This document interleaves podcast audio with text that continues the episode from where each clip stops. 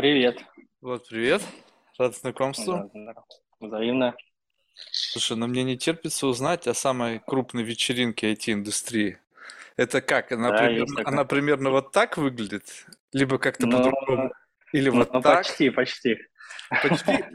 Я просто, знаешь, почему спрашиваю? Я бывал на IT. У тебя, подожди, там для креативной индустрии, либо для IT-индустрии? Потому что, в общем-то, как бы не одно и то же, мне кажется.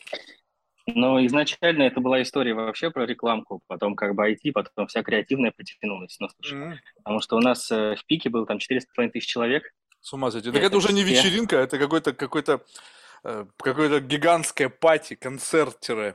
ну да, да, да. В итоге пришлось добавить всякие э, артистов, много сцен, Мгм. большую площадку. Слушай, ну я вот говорю, бывал как-то на IT-вечеринке, чуть не застрелился от скуки. Ты знаешь, как бы выглядело это так, как бы организаторы денег до хрена, реально богатые ребята, пригласили реально тех, кто модные, ну, я имею в виду там э, относительно американского рынка, но не учли, кто туда придет.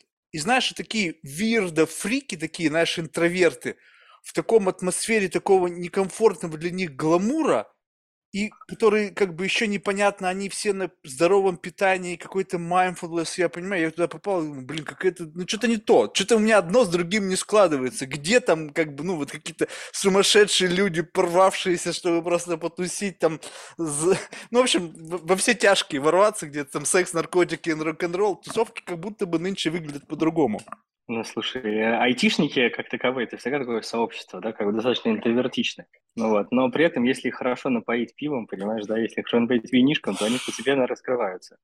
Но, конечно, слушай, программисты в меньшей степени тусят, да, то есть хорошо тусят дизайнеры, хорошо тусят как бы разные ребята, которые вокруг да около маркетинга, и как бы с ними всегда весело в этом плане, да, то есть у нас вообще эта штука начиналась э, изначально как офисная туса, нас как в офисе просто собирался по пятницам весь рынок. Ну, знаешь, как все по чуть-чуть сами стихийно приезжали. Как-то разнесли нам офис просто. И нам владельцы здания сказали, что, чуваки, еще одна такая туса, да, как бы, и мы вас выгоним. И мы решили вот э, сделать одну большую вечеринку в конце года, да, и собрать в каком-то барчике просто друзей. То есть закрыть на себя барчик, позвать туда 100 человек, народ пришел, все хорошо, нам понравилось. Конечно, а потом следующий год надо опять, и там потом 200 человек. А потом вот уже с третьей вечеринки пошло просто как некое такое массовое событие под названием «Без справок», да, то есть которое там 700, 1100. У нас была как-то история, когда мы в маленький бар в Москве загнали 1100 человек, а там был один туалет. И народ, короче, ходил в туалет, конечно, сразу же проходил вот так вот в очередь до конца, и опять вставал в эту же Какое туалет. специфическое мероприятие было.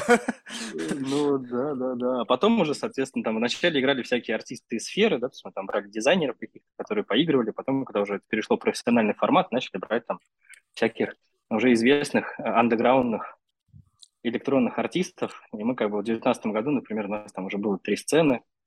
Одну, кстати, мы закрывали Мьюбертом. Это процедурно генерируемая музыка. То есть они процедурно генерировали техно на одной сцене. Всякие там разные известные артисты, ну и дальше, дальше, дальше. Слушай, а там описать играл...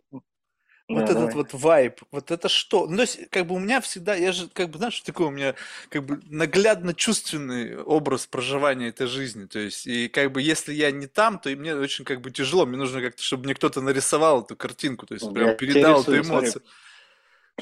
Но представь себе большую масштабную техно-вечеринку, но без наркотиков. Плохо представляется. Ну, вот так бывает. Это, это, это смешно и забавно, да, то есть, ну, как публика другая, представляешь, фейсеры никого не останавливают, практически все культуры нормальные люди, но тоже техно, но только без наркотиков, да, как бы и жести.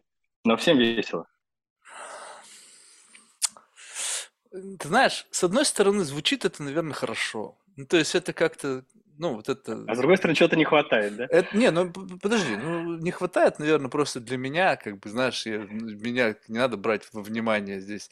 Просто получается так, что это говорит о некой как бы зрелости, либо, либо, либо о чем. Ну, то есть я просто поч- почему об этом говорю? Я прекрасно понимаю, что для искреннего какой-то радости и, ну, веселья не всегда нужно использовать какие-то стимуляторы. Ну, то есть если люди в состоянии как бы вот создать какую-то атмосферу, в которой что-то внутри раз и зажигается, то есть само по себе.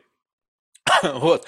Но, ты знаешь, я просто как бы э, смотрю, вот, ну, опять же, я очень байс в этом отношении, смотрю на как бы какой-то такой некий срез. Понятно, что очень генерализированный вот IT э, рынка, и я как бы не понимаю, что им как бы радости доставляет, понимаешь? То есть как бы то, что там есть, то есть я прекрасно понимаю, что это же любопытно, что а, как бы многие из IT а, значит, рынка и вообще, в принципе, креативщики, они, э, ну, меломаны. Потому что это люди, которые достаточно большую часть времени проводят перед компьютером, как правило, в наушниках, и там, как правило, что-то играет. Не подкаст, так музыка, не музыка, но если еще большая, вырабатываются какие-то вкусовые пристрастия, значит, музыку должны любить. То есть, но достаточно ли, что просто собрать их все вместе, включить музыку, и включается радость, понимаешь? Вот это же как бы, это же как рутина. Так не работает. Слушай, музыка – это вообще периферия в данной ситуации. Ты знаешь, mm-hmm. у нас был вот интересный, как раз в 2019 году эксперимент, мы при регистрации людей на мероприятии, мы до этого вообще никого не регистрировали, народ спокойно приходил, да, мы как бы попросили заполнить название компании и должность, где они работают. Представляешь, все заполнили, включая всех марк-директоров, да, как вообще по всему рынку, каждый. И почему они это заполнили, да? Почему как бы Затроты? формат работает, да? Потому что, потому что нет, потому что народ друг друга знает. То есть, прикинь, то есть ты приходишь на тусу, в которой ты как бы там 100, а то и больше людей знаешь, у тебя везде как бы одни знакомые. То есть, ну, знаешь, на каком туда, уровне? Не как Имя и тусы. title? Или просто вот как глубина Нет, общения? Просто у тебя... Этого? Глубина общения в том, что у тебя рынок, вот он в Москве, да, то есть он, несмотря на то, что народу много, да, но он достаточно такой, как сказать, Тесный. Хорошо в себе варящийся, тесный, да, то есть народ друг друга знает так или иначе. Есть там много разных громких имен, известных ребят, да, как бы, ну и в целом народ там как бы коммуницирует между разными продуктовыми командами, например, да. И получается так, что приходишь на тусу, и у тебя помимо того, что есть некое пространство, музыка и вся история, у тебя еще есть куча знакомого народа, с которым ты как бы давно не виделся, хочешь потусить, понимаешь, или с кем-то хочешь познакомиться. И эта история на самом деле работает лучше, чем музыка. То есть, знаешь, у нас до того, как мы ставили профессиональных музыкантов, все было хорошо. И когда мы начали ставить профессиональных музыкантов, тоже все стало хорошо. Ну, то есть это как бы вещь, которая просто про некое объединение комьюнити, которое просто происходит, да, как бы именно методом туса, а не методом, как бы, знаешь, скучных конференций, на которых все приходят, да, там слушают какого-то очередного спикера, который говорит то же самое. В тысячный да, раз. Да, как бы это такое, как такое, ну, огромная автопатия за год для всех, да, как бы, и поэтому народ спокойно, да, на эту историю собирается. А, слушай, я ведь uh-huh. не учел этого. Ты еще знаешь, наверное, что? Ведь, по сути, это, наверное, сейчас роскошь ну, встретиться в офлайне. Ну, то есть, не даже не ну, учитывая ковидный да. год вообще в принципе, а вот как бы в принципе, люди просто, мне кажется, меньше стали общаться в офлайне, хотя хрен его знает, так посмотришь, вроде как и нет. То есть вот, ну, может быть, просто сам факт того, что какое-то вот, ну, объединение большого количества людей в одном пространстве как-то какой-то памп создает, просто unusual, то есть ну, знаешь, необычно. Сейчас э, кто-то боится, кто-то еще что-то. Ну вот смотри, в 2020-2021 году мы вот до последнего думали проводить, не проводить, потому что были ограничения. Mm-hmm. Да, то есть там были всякие э, то ли по QR-кодам, то ли по не по QR-кодам, знаешь, вот непонятки до самого конца. И мы даже анонсировали мероприятие там буквально за полтора месяца до. Но две с половиной как бы тысяч пришло. Но еще куча народу прям как бы реально писали о том, что нет, ковид, я не буду. Что? Ну, две с половиной тысячи это немало. Я просто, ну, это много. Я, ну... я на таких э, вечеринках не бывал, ну, чтобы как бы... Две... Есть концерты, да, ну, то есть, ну, там понятно, там могут быть и стадионы, но чтобы вот это была какая-то такая вечеринка, кем-то организованная, там, две с половиной тысячи народа, ну, где-то по тысячу бывало, ну, я понятия не имею, кто эти все люди, то есть, как бы, это бы ну, не то, слушай, чтобы ну, такое просто... тесное комьюнити. Э, э, очень сильно помогает название, да, то есть нужно название без правок, да, то есть у тебя автоматом все люди, которые знают, что такое правки, имеют к этому хотя бы какое-то отношение, да, являются на самом деле целевой аудиторией. Это на самом деле народ как бы спокойно привлекает. Слушай, а вот... а вот... Ну и как бы просто много лет. Да-да-да. Слушай, а вот ты сказал, что все друг друга как-то, ну, в силу того, что такой как бы рынок достаточно тесный, все друг друга знают. А вот можешь попытаться выпрыгнуть вот из себя и попытаться мне сказать, что о тебе знают. Ну, то есть вот, вот если бы как бы ты не ты, вот смотришь и как бы вот, э, э, вот на некого чувака, да, на некого Влада, и вот как бы вот эта информация витает о нем в Москве. Ну, меня знают по вечеринке и знают по агентству, а в агентстве, например, дизайнеры знают о том, что со мной работать это очень жестко. Потому что я очень сильно, можно мягко говоря, ебу дизайнеров, да, как бы для того, чтобы был как бы тот самый результат, да, то есть и этот слух ходит по городу, я это знаю. Вот. Доносилось оттуда, отсюда, да, как бы. Но хорошо это или плохо, не знаю, да, но зато у меня, видишь, приходят самые стойкие и могучие, которые реально могут. Слушай, а вот а что это такое? Вот э, как бы, ты знаешь, вот я сейчас тебе буду говорить, вот опять какой-то когнитивный байс, да, вот искажение такое мощное. Вот я немногих знаю дизайнеров России. Ну, потому что, блин, уже тысячу лет не живу, и, в общем-то, особо никогда не вникал, да. Но вот как бы появляются люди, э, даже вот в рамках подкаста, просто что-то доносится, и, в общем-то, а они себя позиционируют, либо же может быть, ведут себя как бы как такие, знаешь, достаточно деспотичные товарищи. Взять там этого, значит, э, Лебедева, да, потом, значит, у меня не так давно был гость, он себя провозгласил темным лордом. Ты сейчас говоришь, что ты, значит, ебешь там всех. Вот это что? Это некий как бы такой внутренний дресс-код, такой как бы возведенный в какой-то максимум э, перфекционизм, который так или иначе напрямую сопряжен к, как бы, к, не знаю, как к доминированию над вот этими умполумпами, да? Или как? Вот это что? Это какой-то внутренний бенчмарк? Ты вот не выглядишь для меня жестким Все человеком. дизайнеры. Очень приятный, такой веселый, внешний, такой мягкий, добрый, пушистый. Я не, не чувствую от тебя вот этого какого-то такого, знаешь, неистового гнева. Конечно, мы с тобой не работаем, может быть, ты меня сожрешь, если я там накосячу, но в целом, вот что это? Слушай, ну это история просто про перфекционизм, да, то есть есть просто дизайнеры, для кого это работа, а есть дизайнеры, для кого как бы важна история с качеством результата. И вот все те, кто борются за качество конечного результата, да, как бы они по итогу, ну, милыми и мягкими в работе быть не могут, просто потому что по-другому результат не придет, понимаешь?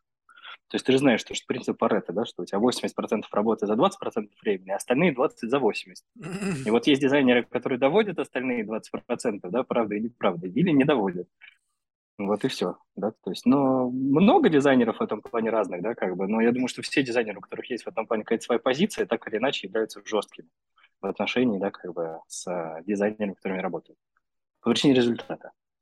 Слушай, ну это как бы возможно только как бы вот э, в, ну, как бы в зоне такого относительной свободы от этой как бы новой этики и там каких-то там странных э, внутрикорпоративных стандартов, там как там эти какие-то там голубые океаны или там бирюзовые компании, такая какая-то кумбая, невероятная толерантность. Ты бы вот попробуй в Америке кого-нибудь рявкнуть, сразу же там начнется такой какой разбор полетов, что ты не ценишь мой труд, ты, ты не уважаешь мои старания, это лучшее, что я мог сделать, а ты вот берешь и недооцениваешь меня, преуменьшаешь меня, чуть ли не морально насилуешь.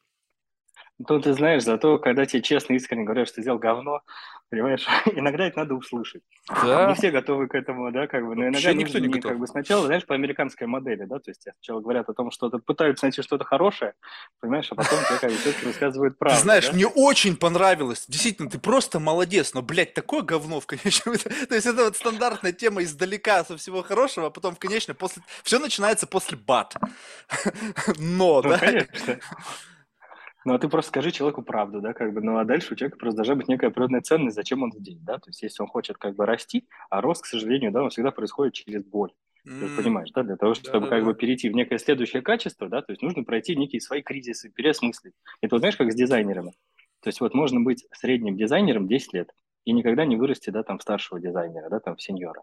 А можно стать сеньором за год. Это все зависит от того, что у тебя в голове. И эту голову надо перестраивать. И, к сожалению, перестроение головы происходит через задницу. Ты понимаешь, в этой жизни всегда так. Причем в любой профессии. Слушай, а у тебя это преемственность? Ты когда-то тоже, ну, как бы тебя тоже вздрачивали там в какой-то другой компании, и это, знаешь, как некая такая, знаешь, как бы э, круговая порука. То есть ты начинаешь работать там с, с юных времен, там, будучи каким-нибудь младшим дизайнером, тебя, значит, ебут и в хвост и в гриву. Потом ты набираешься, как бы, а, э, отращиваешь толстую кожу, набираешься опыта, а, а, распускаешь крылья, теперь я сам готов лететь, и все начинается с самого начала. Только теперь ты в роли детства деспота, и начинается опять поток молодой крови, который ты разносишь за любые косяки. Либо ты вот с самого Никогда начала не так... по найму. А, никогда. То есть ты... А откуда тогда вот это? это? Это как бы, мне кажется, такое базовое правило. То есть это как бы вот ты впрыгнул в эту профессию. Я просто представляю себе, допустим, завтра я решил открыть digital -агентство. Я туда впрыгиваю, и у меня должны быть как бы набор определенных скиллов, которые включают вот это вот разнос там за за говенную работу. Либо же это как бы, ну, как бы черты характера. То есть ты на самом деле вот такой перфекционист. И, возможно, это тебя привело к тому, что ты делаешь. И это включилось. Если бы у тебя этого не было, то, возможно, бы твое агентство, там, сколько там у тебя там, какие-то там больше сотни наград не получило бы, вот, не будь этой черты. Слушай, я начинал вообще свой путь, да, как бы с того, что работал в семейном бизнесе в ивентах. И ивенты– такая штука, которая тебя учит, да, потому что у тебя нету возможности сдвинуть срок, у тебя нет возможности сделать что-то херово или вообще это не сделать. Да, как То есть тебя папа ты, как бы, учишься тому, что ну, как бы жизнь, да, обстоятельства в этом плане, семейство, да, как бы, вот это все. Все понятно, то есть было все равно насилие какое-то. Ну, какое-то было, а потом, когда, нет, ну, слушай, меня просто кидали в огонь, говорили, блин, ты сам разберешься, да, как бы, просто если большие косяки, то ты за них ты все сам полностью отвечаешь. И это как бы иногда было очень жестко, потому что отвечать надо было самостоятельно, иногда как бы и финансово, ну, по-разному, да, то есть, а потом, когда ты уже открываешь агентство, да, то есть у тебя есть путь, да, то есть нужно сделать продукт, да, то есть э, вы сделаете его как бы в наилучшем качестве, в идеальном, да, потому что если ты его сделал плохо, то этот продукт не будет работать на твою репутацию завтра. То есть ее нужно сделать максимально хорошо, да, то есть ее нужно сделать вовремя, еще и как бы политически со всеми, да, как бы провести это корректно, да, то есть у тебя нет выбора.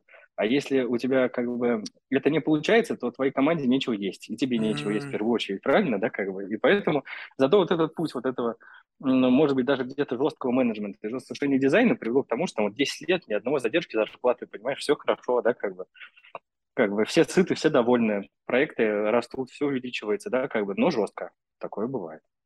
А, а это вот когда есть процедура анбординга, там есть какой-то такой дисклаймер? То есть, ребята, у нас все по часам, но за любые косяки будете получать по полной программе. То есть не надейтесь, что вас будут там гладить по головке за ваши косяки. То есть это, это как бы либо люди просто с этим сталкиваются, либо репутация компании, она идет впереди. И люди уже как бы такие матеры, не знаю, блин, я пойду вот к Владу работать, там в случае чего меня, конечно, будут хуесосить жестко, но зато я буду знать, что если я все буду делать правильно, то, в общем-то, у меня все будет в елочку. Слушай, э, вот знаешь, э, вот э, говорить человеку, что он сделал говно, это одно да, то есть а, условно держать людей в гнете, в страхе и под давлением – это другое, да, то есть вот второго не надо. То есть люди должны быть как бы базово заинтересованы, да, как бы в определенных вещах, да, как бы, но ты должен быть с ними честным, да, как бы в том, это получается или не получается, или что как, да. Ну, то есть э, тирания, да, как бы, она в этом плане, ну, как бы сам понимаешь, люди… Слушай, а как она работает? Я не понимаю. Подожди, тогда я не понимаю, как это работает. То есть вот если мне не страшно, то есть, если я не боюсь, я просто знаю, что я приду к тебе, ну, ты назовешь меня мудаком, там, не знаю, жопоруком, там, ну, в общем, как-нибудь просто меня, ну, как бы ласково или не очень обзовешь. И как бы после этого мы разойдемся с тем, что ты как бы, ну, иди делай лучше, Марк. Я подумаю, я такое говно могу выносить с утра до вечера. То есть попробуй меня обзови так, чтобы мне стало больно. Ты спотеешь, тебя даже словарного запаса не хватит. Но если я знаю, что за этим следует как бы какой-то еще, ну, то есть, э, как бы в чем проявление деспотии, что либо первое жесткое предупреждение, второй раз это пинок под жопу, иди куда хочешь. То есть, вот, не, ну страх он есть это... все равно. Нет, нет, конечно, есть. И просто если у тебя команда понимает, что она реализовываться может только здесь, да, как бы, только в этом коллективе, да, в этих ценностях, да, и только здесь у нее есть свобода, да, для того, чтобы определенные вещи реализовывать, то она как бы это ценит. И даже когда она получает за это, как, как это, пиздюлей, за те вещи, которые не получаются, да, то есть они понимают за что и понимают почему, понимают, зачем им как бы это надо. Потому что они понимают, что они как бы условно, сейчас условно плюнут, бросят, да, как бы, и дальше свое развитие как дизайнеров, да, как бы не получат. Mm. Понимаешь? Потому что у меня как бы немножко другая модель, да, там, которая отличается от других студий, да, там, и продуктов. И она как бы за счет вот этой, как бы имеет вот эту свою ценность, да, как бы, при которой, да, как бы даже несмотря на то, что как бы местами как бы жестко и очень прямолинейно, да, как бы, но команда очень стабильная, да, как бы, и полностью ну, разделяющие ценности того, что ты делаешь. Слушай, ты а вот... что всегда обратная ценность должна быть некая, понимаешь, на весах. Да-да-да. А откуда, по-твоему, вот это взялась? Ну, понятно, что какая-то, наверное, заимствованность Запада, да, но вот это вот, как бы, я считаю, вот чисто вот мое мнение, то есть оно, понятно, что, наверное, не стоит к нему прислушиваться, как и ко всему, что я говорю, но в целом, вот если, вот у меня родилась какая-то мысль, ну, то есть какая-то, а, как, как, какая-то первичная эмоция в отношении какого-то продукта, который мне принес, допустим, мой сотрудник. И вот она вот такая вот, ну, как бы аутентичная, но, но она жесткая. Ну, то есть, я, и, и мне для того, чтобы, как бы, я должен сразу же, как бы, посмотреть, на кто передо мной стоит. То есть, я должен такую щупальцу отработать, я должен как-то пощупать его, такой, знаешь, как это, как присоска, пощупать, там, не знаю, там месячные у тебя, там, не знаю, ребенок там какой-то заболел, там, не знаю, там жена, тебя ну, то есть оценить твой уровень психоэмоционального состояния. Причем это сделать достаточно точно откалибровать это, потом взять мою первичный, мой первичный тезис, откалибровать его до уровня того, когда ты его готов, сможешь проглотить, такой, знаешь, до сублимированной формы, чтобы у тебя желудочек от этого не распух. И вот как бы вот это все, как бы это то, как в рамках вот политкорректности и вроде как правильного ведения ну, коммуникации между людьми, нам теперь рекомендуют себя вести. Ну, ты представляешь, какое количество энергии только что я потратил, да? Ну, то есть вот на все вот это вот. Не чтобы сказать, Конечно. так, слушай, смотрю, ну, как бы, знаешь, что ты можешь лучше. Ну, то есть можно как бы, и то я здесь чувствую, что, ты видишь, как я уже смягчил, да? Очевидно же, как бы, хочешь сказать, слушай, хуйня какая-то, иди отсюда. То есть, но, но в силу того, что как бы, от меня все время ожидается вот как бы некая, ну, как бы, смягченность углов, да, вот как бы вот обтекаемая форма, ты должен тратить определенную энергию, как бы, которую ты мог бы потратить на какой-то креатив такой глубокий, там, на какое-то продолжение какой-то стратегии. Ну, в общем, что-то, что требует явно всех сил, всей энергии, которая у тебя только есть. И вот на это забить. Но вроде как тебя будут считать, ну, неправильным, э, не, как это сказать, не, невежливым, некультурным. Слушай, э, это решается очень просто. Mm. Да, вот когда у тебя компания молодая, ты сам с этим всем борешься, да, как бы учишься, да, то есть вот делать то, что ты рассказываешь, да, как бы так или иначе, да, там, скрипя зубами, иногда не выдерживая, иногда срываясь по-разному. А потом становится понятно, да, что у тебя вот э, у компании, да, вот создается любой продукт, да, то есть там возьми какое-нибудь там любое приложение, сайт, да, то есть есть некий визионер, целью которого, да, понять, каким должен быть этот продукт по итогу, да, то есть представить некое видение, да. Есть команда, и вот это решается на уровне уже иерархии компании. Да, то есть, типа, э, как это... Ну ладно, но теперь у тебя не, не рядовые и, сотрудники давай, давай. по башке получать будут, а твой зам, ну какая разница-то? Ну, конечно, ну, конечно, ну а что делать, да, как бы, тут как бы, э, как бы лес рубит, щепки летят, знаешь, это как бы история. То есть кто-то в любом случае, если что-то идет не так, да, как бы в любом случае получает пиздюлей в той или иной форме, да, то есть, но то, что ты говоришь, вот касательно культуры вот этой политкорректности, ну это прям, блин, жесть. Ну, то есть люди, конечно, как бы иногда людей можно сломать, понимаешь, да, то есть иногда люди очень, э, например, э, трепетно относятся за форму, да, то есть то есть, знаешь, как частая история, да, вот когда ты кому-то что-то высказал касательно херового результата, да, то есть ты, например, говоришь за, за суть, ну, ты прям правильно все раскладываешь, а человек на тебя обижается за форму, о том, как ты это рассказываешь, да. И, к сожалению, это большая проблема, с которой нужно жить, понимаешь, да? То есть иногда ты с формой перегибаешь, надо пойти извиниться, понимаешь, да? Там, сгладить углы. Иногда ты как бы, иногда нужно наоборот, да, как бы ее не сглаживать, да, как бы человек сам понял, да, как бы, ну, вот по-разному, блин, это все происходит. Но в общем и целом, да, вот эта вот модель, которую ты говоришь, да, там в России, в компаниях, да, как везде, ну, она так или иначе в больших продуктах очень хорошо практикуется, очень хорошо работает, да, как бы. Но есть обратная сторона, да, что все большие компании, большие продукты, да, там дизайнеры, которые в них работают, да, то есть они становятся, знаешь, такими тружниками на галерее, зажатые в определенных рамках, да, то есть которые э, вот они, например, отработали в студии сильной, да, то есть там, где их заставляли примерно въебывать. И они как бы росли, росли, росли, росли. А потом они такие, бац, пошли в какой-нибудь Сбер или в Яндекс, да, как бы, то есть там перекупили, да, там просто за какую-то сумму, да, там, и посадили, да, как бы вот на эту вот галеру, да, как бы копать. И они, на самом деле, через год-два превращаются уже просто в копателей, да, то есть просто в операторов фигмы, они не превращаются в дизайнеры, да, то есть у них вот этот скилл того, что что-то нужно придумывать, да, то есть нужно создавать новое, он теряется. Это как бы есть некая обратная сторона этого подхода, да, то есть и по итогу человек, который вот ушел, да, как бы подобного рода корпорацию, да, там через 2-3 года, да, то есть ты его уже как бы, с ним ничего не сделаешь, да, то есть его уже на работу не взять, понимаешь, потому что он уже как бы по сути такой импотентный человек, который в профессии уже не может, и он дальше как бы продолжает, понимаешь, между этими корпорациями бегать. И вот здесь как бы есть э, отчасти, видишь, там сила как бы вот э, разных русских дизайнеров, которых находится, как получается найти, что у них есть такая штука, называется слабоумие отвага. Вот, и как бы смекалка, да, которая как бы нужна, да, как бы. Но на этом как бы очень хорошо воспитываются, кстати, молодые люди, да, то есть им, например, наоборот, всячески рекомендовано идти как бы небольшую корпорацию, где ты сразу же встраиваешься в систему, а сначала научиться что-то делать, да, в неком, ну, таком свободном, да, как бы плане, ну, с давлением, да, как бы со стороны клиентов всего в студии, где ты, соответственно, растешь. Потому что у меня в основном, да, там все дизайнеры, которых там уходили в продукт, они уходили там сеньорами, арт-директорами, будучи у меня на медловых позициях.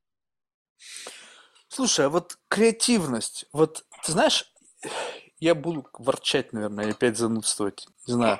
Ну, то есть, ну, я, я прекрасно понимаю, что у меня просто недостаточно данных. Но почему-то mm-hmm. мне хочется говорить, что как будто бы, как бы э, уровень креативности, ну, вот знаешь, вот такой, не, не то чтобы как бы отмороженный или просто какой-то, знаешь, наигранный, он снизился. Ну, то есть, с одной стороны, конечно, э, это дико об этом говорить, когда теперь на помощь дизайнерам появились какие-то замечательные тулы, там какие-то там сети нейронные, там какие-то новые, там, в общем, даже не выговорить, что там, в общем, какие-то там инструменты, которые позволяют расширить границы твоего воображения, в общем, все вот это вот. Но в целом, вот так вот, чтобы прямо я заметил, что окружающий меня контент – как бы меня ну, по-хорошему восхищает, я не могу это сказать. Ну, то есть, может быть, конечно, это сложно что-то придумать в мире, где уже просто такая, такой высокий уровень насмотренности, что ты, не вникая вот в этом потоке, то есть, может быть, как бы все, вся фишка в деталях, то есть тебе нужно остановиться, увидеть, вникнуть, и вот тогда, как бы в этой глубине, там, на пятом слою ты поймешь, блядь, вот этот чувак круто сделал. А на бегу как бы шух, промелькнуло, ты, какая-то очередная хуйня. Вот. И вот в этом во всем как бы нужно как-то конкурировать. То есть тебе нужно как-то отсортировывать дизайнеров там от одного до другого. Плюс ты сам уже тоже такой супер biased, ты уже, наверное, тоже супер замыленный. Вот приходит тебе человек на работу, и вот что для тебя является таким критерием его креативности? Вот какой вот такой специфический флейвор должен быть в его портфолио, чтобы тебя вштырило? Свежесть. Понимаешь, свежесть это вот одно слово. Все старое да. хорошо забытое, все новое хорошо Конечно. забытое старое, блин. Ну, Конечно, вот смотри, вот есть обычная, конечно, смотри, вот есть обычная классическая лекала, да, по которому делается вот сейчас все вокруг. Uh-huh. Да, то есть вот все продукты, да, там весь маркетинг, вся реклама, да, то есть идет вот по определенному лекалу. Uh-huh. И э, если ты э, опытный чувак, да, как бы, или достаточно умный, да, то ты можешь найти некое следующее, как бы, вот некое завтра, понимаешь, да, которое будет в ощущении у всех, да, то есть ты можешь найти, да, как бы вот некую концептуальную вещь, да, там понять, какой виток сменился, да, то есть что будет как бы свежим завтра, и можешь это сделать не на уровне, знаешь, я просто, знаешь, там что-то намалевал, да, и вот у меня какой-то получился результат, да, а на уровне некой осмысленности. Вот посмотри, например, какие-нибудь штуки, которые делает по fashion у Balenciaga. О, come on, вот это просто такой, знаешь, кто он там, армянин или кто он там, в общем, кто он по национальности, это креативный дизайнер Баленсиаги. Ты знаешь, вот ты привел Баленсиагу, я буквально недавно разговаривал с одной, ну, супер модной девочкой. И мы в конечном итоге пришли, что это полная хуйня, просто вообще ни о чем. Что она просто каким-то образом супер распиарилась за счет вот безвкусных инфлюенсеров, которые, по сути, на самом деле даже не представляют, что значит вкусно или красиво. А посмотри И... на это по-другому. Mm-hmm. Вот посмотри на это, смотри, у тебя вот есть люкс, да, у тебя есть mm-hmm. тяжелый люкс, да, вот знаешь, вот там mm-hmm. всякие Гуччи, Прада и так далее и тому подобное, да. Давно уже не тяжелый есть... люкс. Ну, Шанель, ну, Кристиан Диор. Из Хорошо. этого, ну, да, окей, даже сравни Баленсиагу с Бальманом. Ну, вот, вот тут уже, как вот, бы, знаешь, уже чувствуется. У меня вот здесь про, про Баленсиагу одна мысль, да, в том, что вот, э, смотри, вот у тебя вот есть люкс, да, вот люкс, у которого есть свои, да, как бы условно устоявшиеся классические нормы. И тут ты делаешь люкс, который идет э, наперекор этим нормам, понимаешь? То есть ты делаешь любую всратую херню, которая является неким вызовом да, то есть у тебя вот как бы что покупает, это Баленсиаг? Конечно. Ну, у тебя как бы вопрос того, что как бы Баленсиага, да, как бы, ну, вообще fashion, да, как бы, который может быть визуальный, может быть вообще любой, понимаешь, ты сможешь сделать, не знаю, там, можно сделать сумочку из э, лейки, да, то есть ходить сумочкой из лейки, да, то есть потому что это вопрос как бы некого самовыражения, да, то есть это самовыражение может достигать любыми разными методами да, то есть вот когда у тебя есть вот некие устоявшиеся, да, там традиции люкса, ты берешь, как бы их переворачиваешь, получаешь на какой-то период времени свежую историю, потом дальше все начинают делать похожие вещи, а потом свежим становится опять следующее что-то, да, следующий виток. Ну, я, я с тобой согласен в этом, но понимаешь, как бы вот почему-то у меня сложилось как бы вот такое представление, что э, если это идет через какое-то знаешь, противопоставление, а, если это идет как некий вызов, как, как некое, как это сказать, а, раздражение, и люди совершенно понятно, вот в экономике внимания, да, находящиеся, где они заинтересованы в любом объекте, который позволит увидеть их сверкаемость, это свечение, да, или как это правильно сказать, естественно, они будут прибегать к помощи подобных, э, не знаю, там, э, гаджетов, одежды, аксессуаров для того, чтобы усилить вот это вот свечение, да. Но, но ты понимаешь, что как бы э, я понимаю, как бы, что это эффективно, как с точки зрения бизнес-модели. Если говорить с точки зрения бизнес-модели, то это гениальное решение. Что нужно дать как бы обезьянам? Что-то, что или воронам, что блестит и там, не знаю, сверкает, да?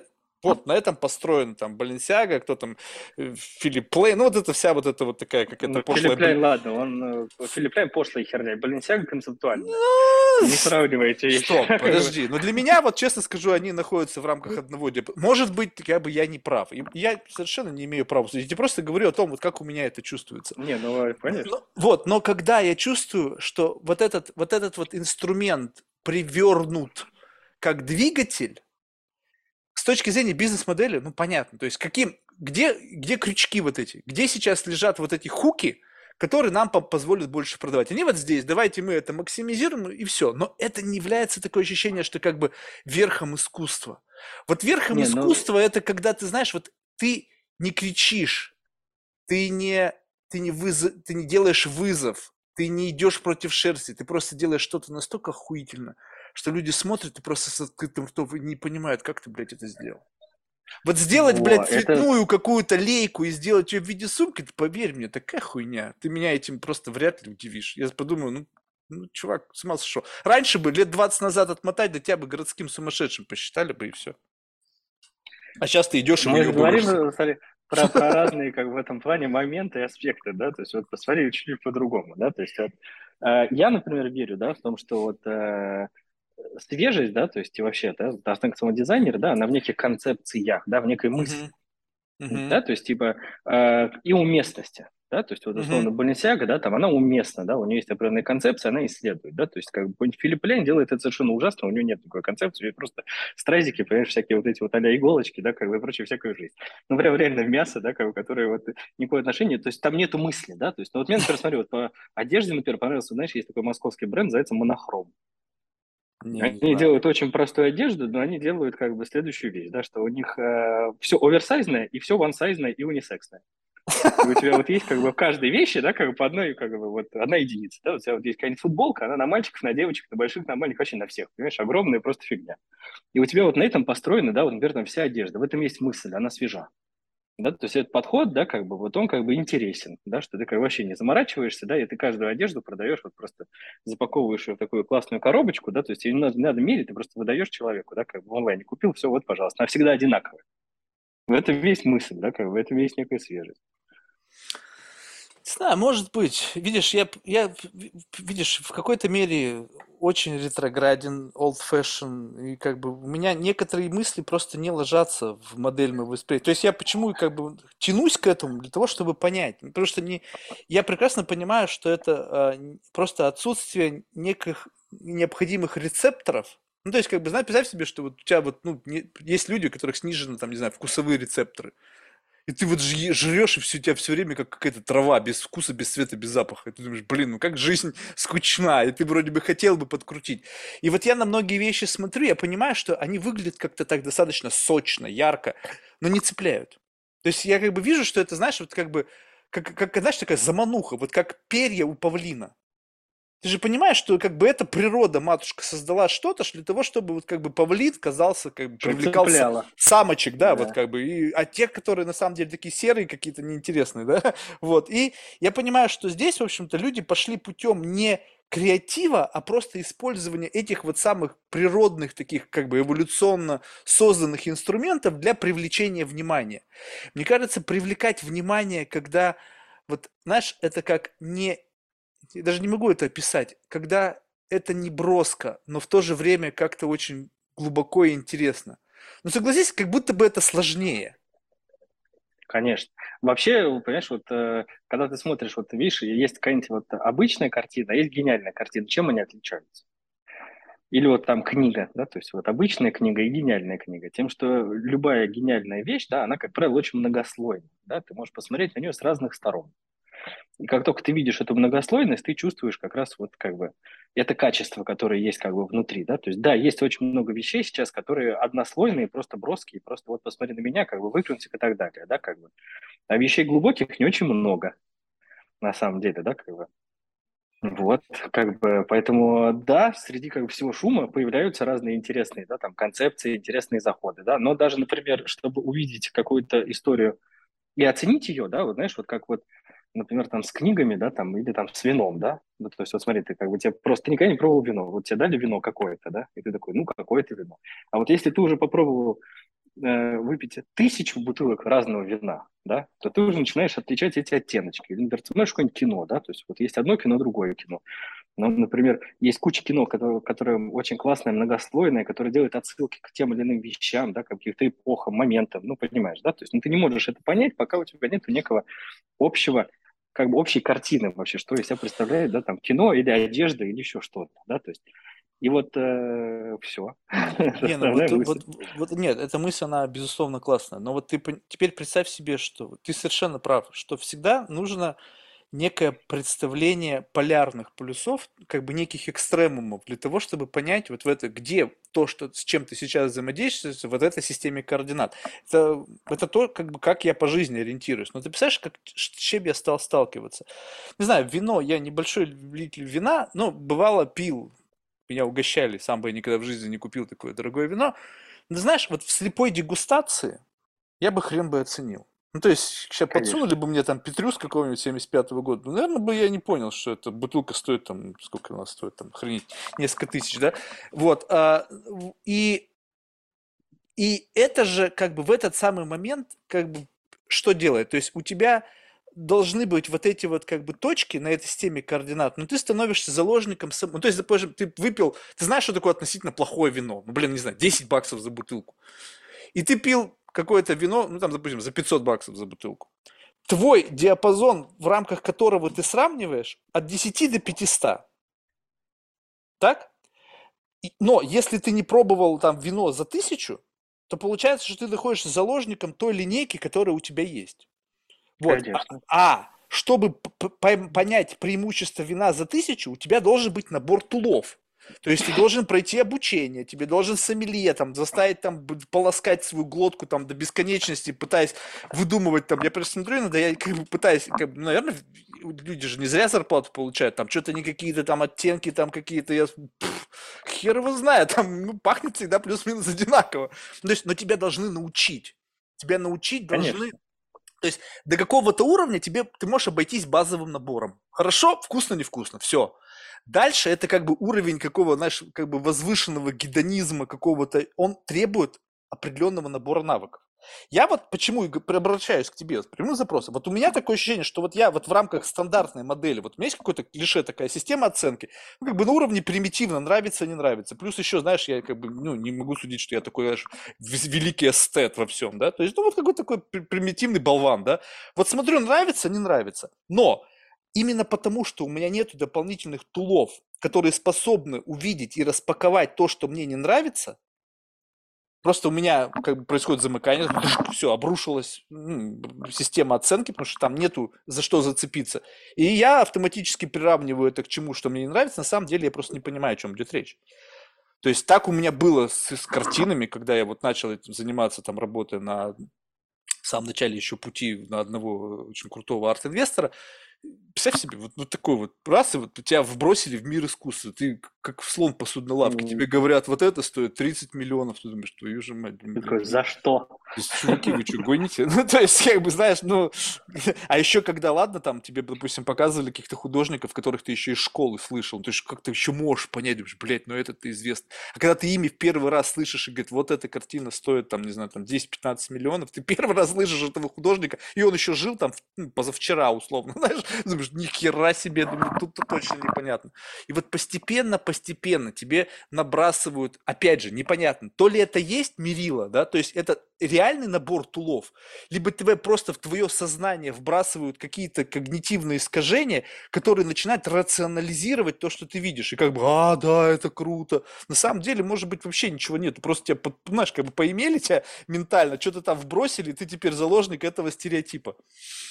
Слушай, вот, вот смотри, когда мы говорим про вот, вот те виды, да, как бы вот искусства, да, там некого самовыражения, да, то есть вот о которых ты говоришь, да, то там вопрос а, того, что ты придумал какую-то концепцию, да, и она должна быть, ну, так или иначе, то есть она может быть, да, там, для определенного количества, она должна быть понятна, да, то есть должна быть какая-то история, да, как что это не просто вот что-то, что поймут двое, да, то есть оно должно все-таки нести некую концепцию, ну, более широкому кругу людей, да, как бы при этом быть как бы понятным и многослойным. Но вот это вот если применять к искусству. Вот если возьмем, например, дизайн, да, то есть вот смотри, здесь, например, э, не должно быть выбора. Ну, это к слову, да, вот о том. Ну, вот смотри, есть условно какие-то вот там вот люди, да, и интерфейсы, например, да, то есть вот человек интерфейс. Человек пользуется тем, что у него есть. Человек, на самом деле, до конца не осмысляет, это хорошо, плохо, он просто этим пользуется, да, много как бы компаний разных больших, например, делают всякие исследования, да, там пытаясь спросить у людей, да, что вам нравится, что вам хочется, да, как бы человек не может дать на этот ответ, да, то есть у тебя уже есть некая другая прослойка людей, которые понимают, да, как бы общий контекст, которые задают некий тренд, говорят, что вот это так, и должно быть вот так, приучивают людей к определенным вещам, да, то есть это на самом деле, вот, например, в дизайне, который вот цифровой, да, это вообще как бы есть некая основа основ, да, то есть поэтому ты как бы человека не спрашиваешь, ты ему даешь и экспериментируешь, да, как бы и делаешь так, чтобы он как бы мог этим пользоваться как бы, ну, дальше, завтра, да, как бы у тебя есть возможность задавать определенные эти штуки. В искусстве как таковом, да, вот когда вот совсем вот искусство-искусство, да, то там, видишь, сложнее, потому что там нету, как правило, цели. Потому что вот в дизайне, да, вот обычно у него есть какая-то цель, задача, да. У меня вот какой-то один мудрый человек, да, с которым я как бы общаюсь, да, мы как-то смотрели какие-то фотографии, находясь в одном заведении, да, и он мне сказал, что, блин, я ненавижу, короче, просто съемку, которая вот это искусство, да, потому что ты там сделал 500 кадров, какой-то один из них получился, вот тебе как бы какая-то съемка. Говорит, я люблю, когда есть какая-то съемка, когда решали задачу.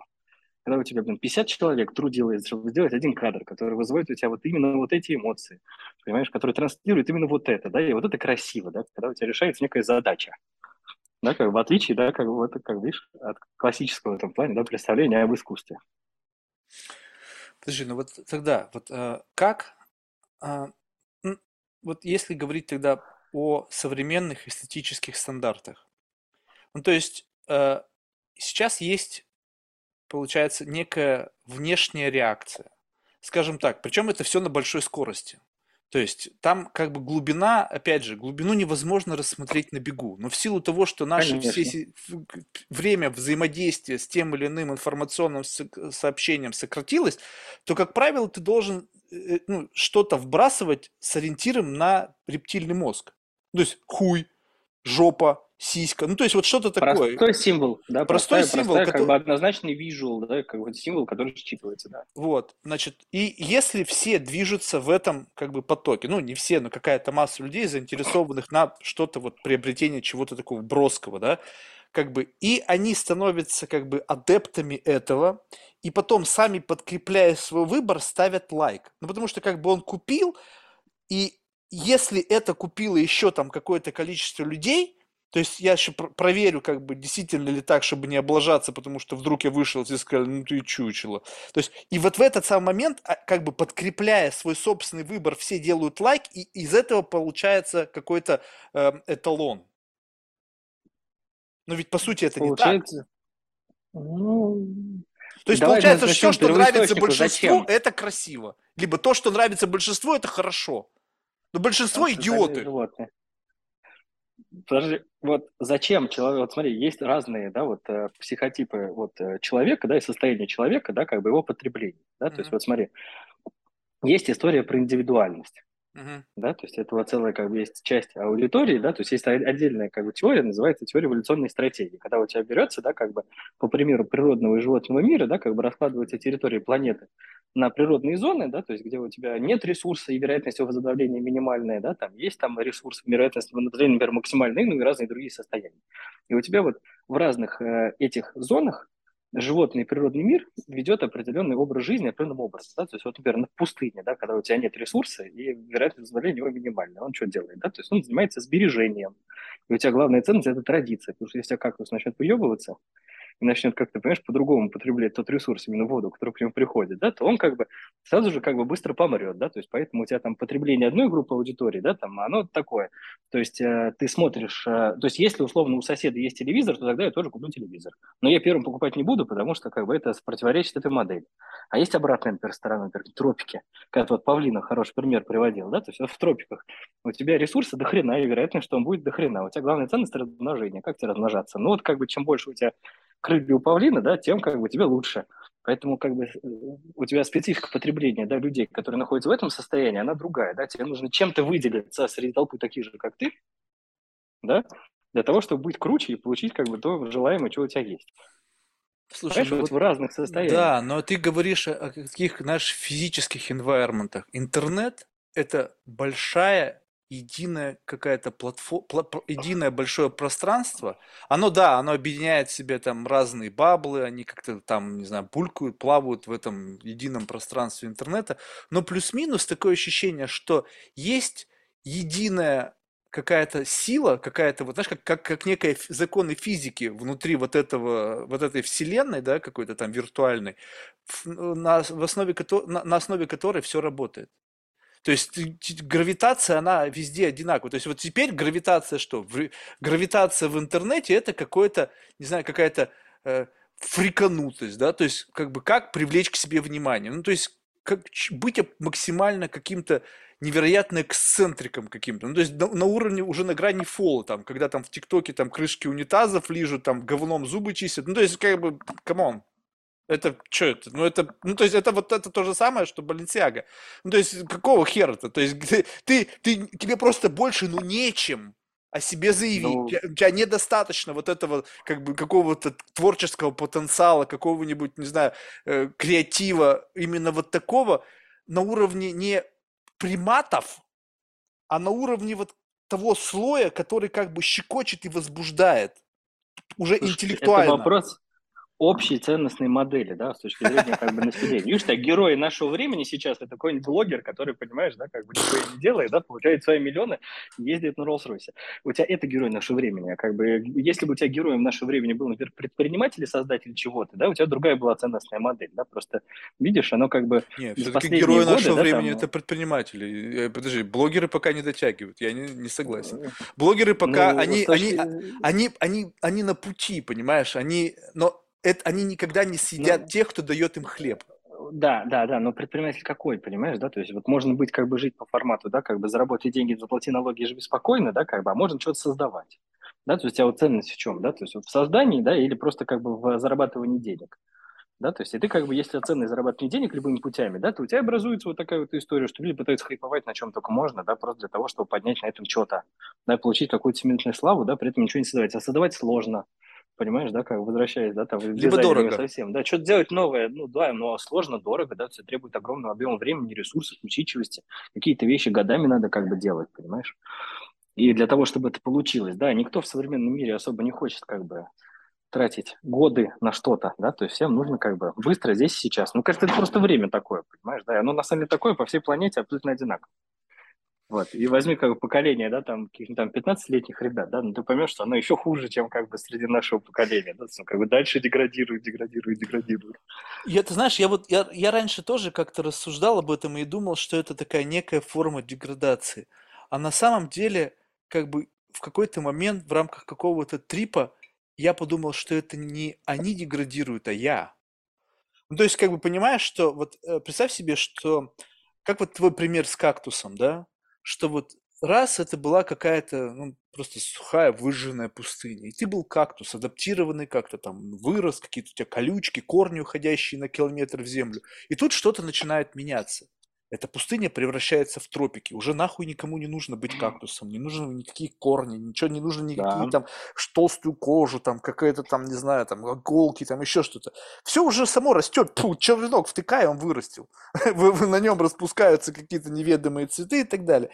И вот как бы смотря на то, как люди достигают сейчас каких-то результатов, ты думаешь о том, что это как бы, вроде как бы начинаешь ну, девальвировать ценность их э, ориентиров, каких-то установок, их, их э, каких-то стандартов, но на самом деле ты просто думаешь, забываешь о том, что ты пытаешься свои вот какие-то там аналоговые какие-то стандарты принести в совершенно другое время, где действуют другие законы, где действует все. Да. И вот я пытаюсь для себя понять, вот есть ли понятие таких канонических эстетических толпов, которые пронизывают все время. Вот ты, как, знаешь, как шампур, который пронизывает все поколения, и ты с этим не поспоришь, кем бы ты ни был. Там миллениал, там, не знаю, как Z, там, в общем, любая хуйня, которая сейчас там поколение, она вот, столкнувшись с этим, как бы, ну, вынуждена будет под тяжестью аргумента как бы преклонить колено, либо нет.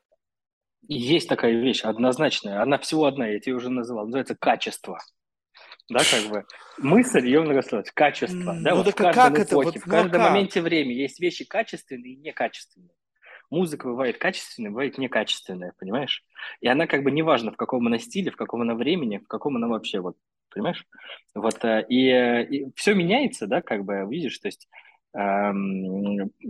ценности поколений, все меняется, да, то есть, но при этом а понятие качества как? остается. Да, но, окей, я с тобой согласен, что есть некое, некое понятие, некое понятие качества, да. которое распаковывается в нас плюс-минус одинаково, но для того, чтобы я мог назвать что-то качественным, я должен быть носителем определенных взглядов и прошивок, чтобы увидеть качество в чем-то. Скажем так, мы смотрим с тобой на что-то в один момент времени. Ты считаешь это качественным, я считаю, что это полная хуйня. Как так происходит? Ну, ты вот здесь тоже, знаешь, возвращаясь то, что какой-то объем знания, конечно, иметь надо, понимаешь? Да? Есть, как бы, быть не что это за знание? А что а это того, за знание? Ты знаешь, вот э, самое главное знание, которое сейчас должно быть, это просто бытие актуальным в моменте времени, понимаешь? То есть это должно быть так, что у тебя не то есть э, тренды ребят, которых 15, которые как бы сейчас 15 лет, да, там, не знаю, там 18, там 17, 20, ну, то есть э, можно их открещивать, сказать, что вот все, все хуйня сразу же, знаешь, как бы просто вот не смотреть ничего, да, то есть, а можно э, просто воспринимать это как бы нормально, адекватно и как бы тоже как бы жить в этом же вайбе, да, то есть и как бы если ты находишься в этом же инфополе, да, как бы со всеми в целом, да, то есть с разными поколениями, да, то тогда ты как бы, имея, соответственно, еще информацию и опыт, можешь сказать, что вот это говно все-таки, а это нет.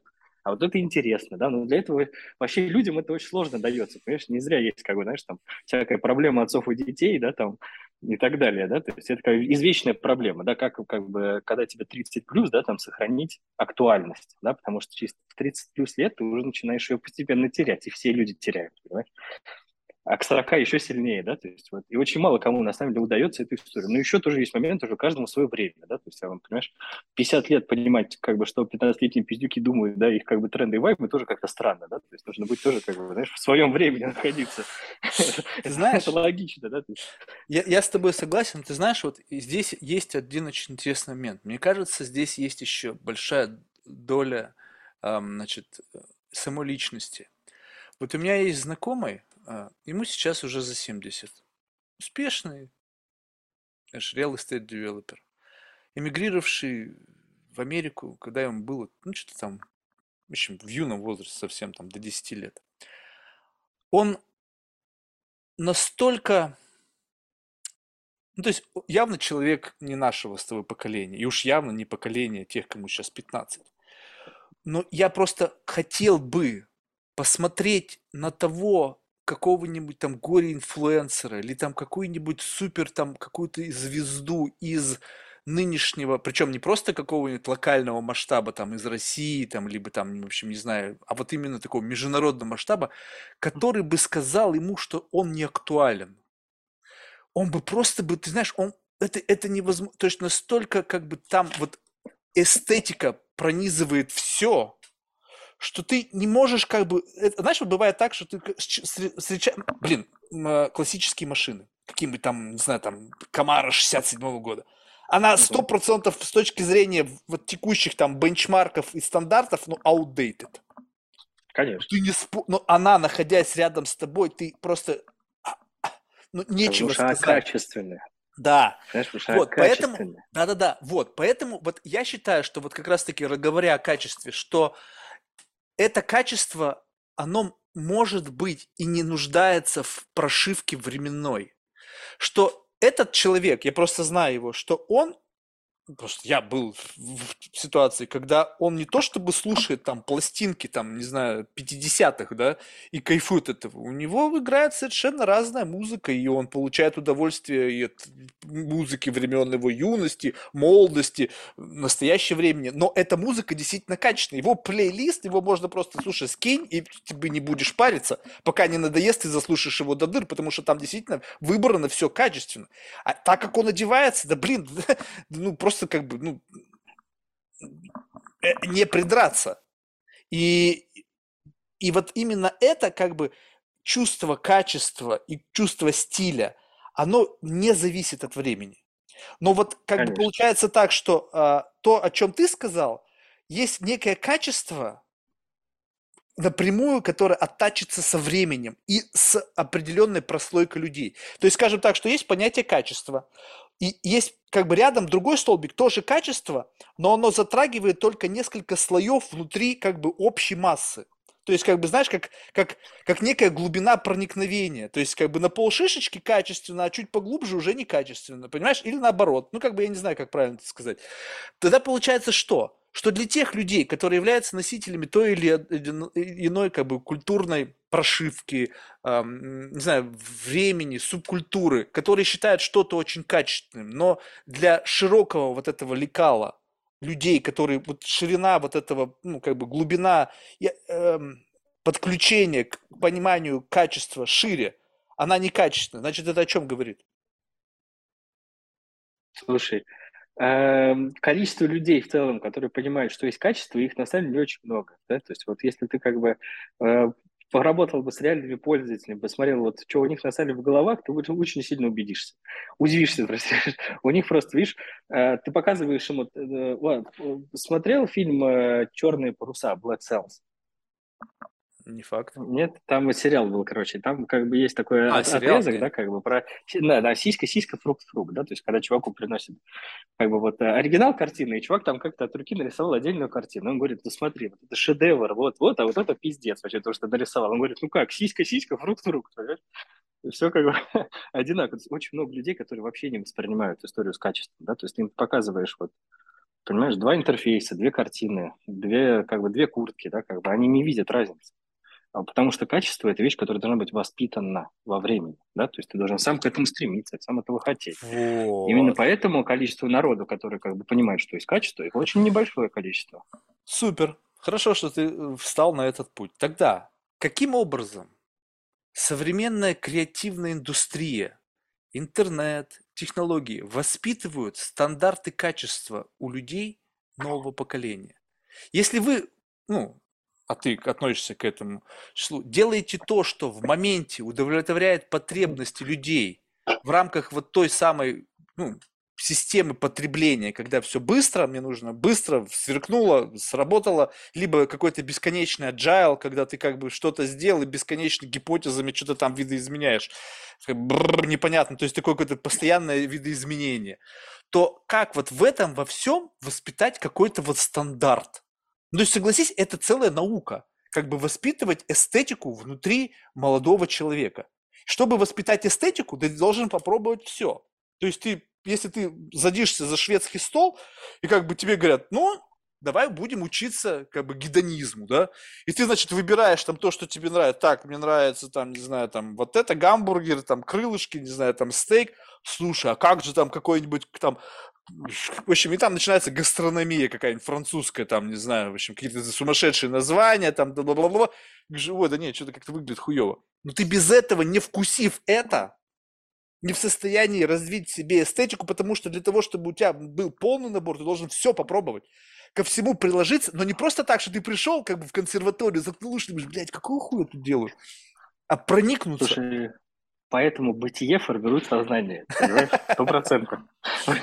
Как снова этот вопрос, бытие формирует сознание. Да? То есть вот люди должны как бы жить просто в более качественной как бы среде вокруг. Да? То есть и если ты всю жизнь да, там видел, например, там один дизайн, да, как бы, и э, то ты считаешь это нормой, да, для тебя как бы, ну, этот уровень является понятным, да, то есть поэтому э, смысл в том, что когда вот, э, ну, например, в моем случае, да, то есть я просто что-то создаю, да, то есть э, я не слушаю, да, там, не смотрю какой-то тренд, ну, какой-то вот мимолетный, понимаешь, да, там, не пытаюсь как бы на нем хайпануть, да, то есть у меня цель сделать как бы продукт, который был, э, как бы, был бы работающим правильным завтра, понимаешь, да, то есть и несу экспериментировать в этом плане, да, как бы, так оно как бы, собственно, работает.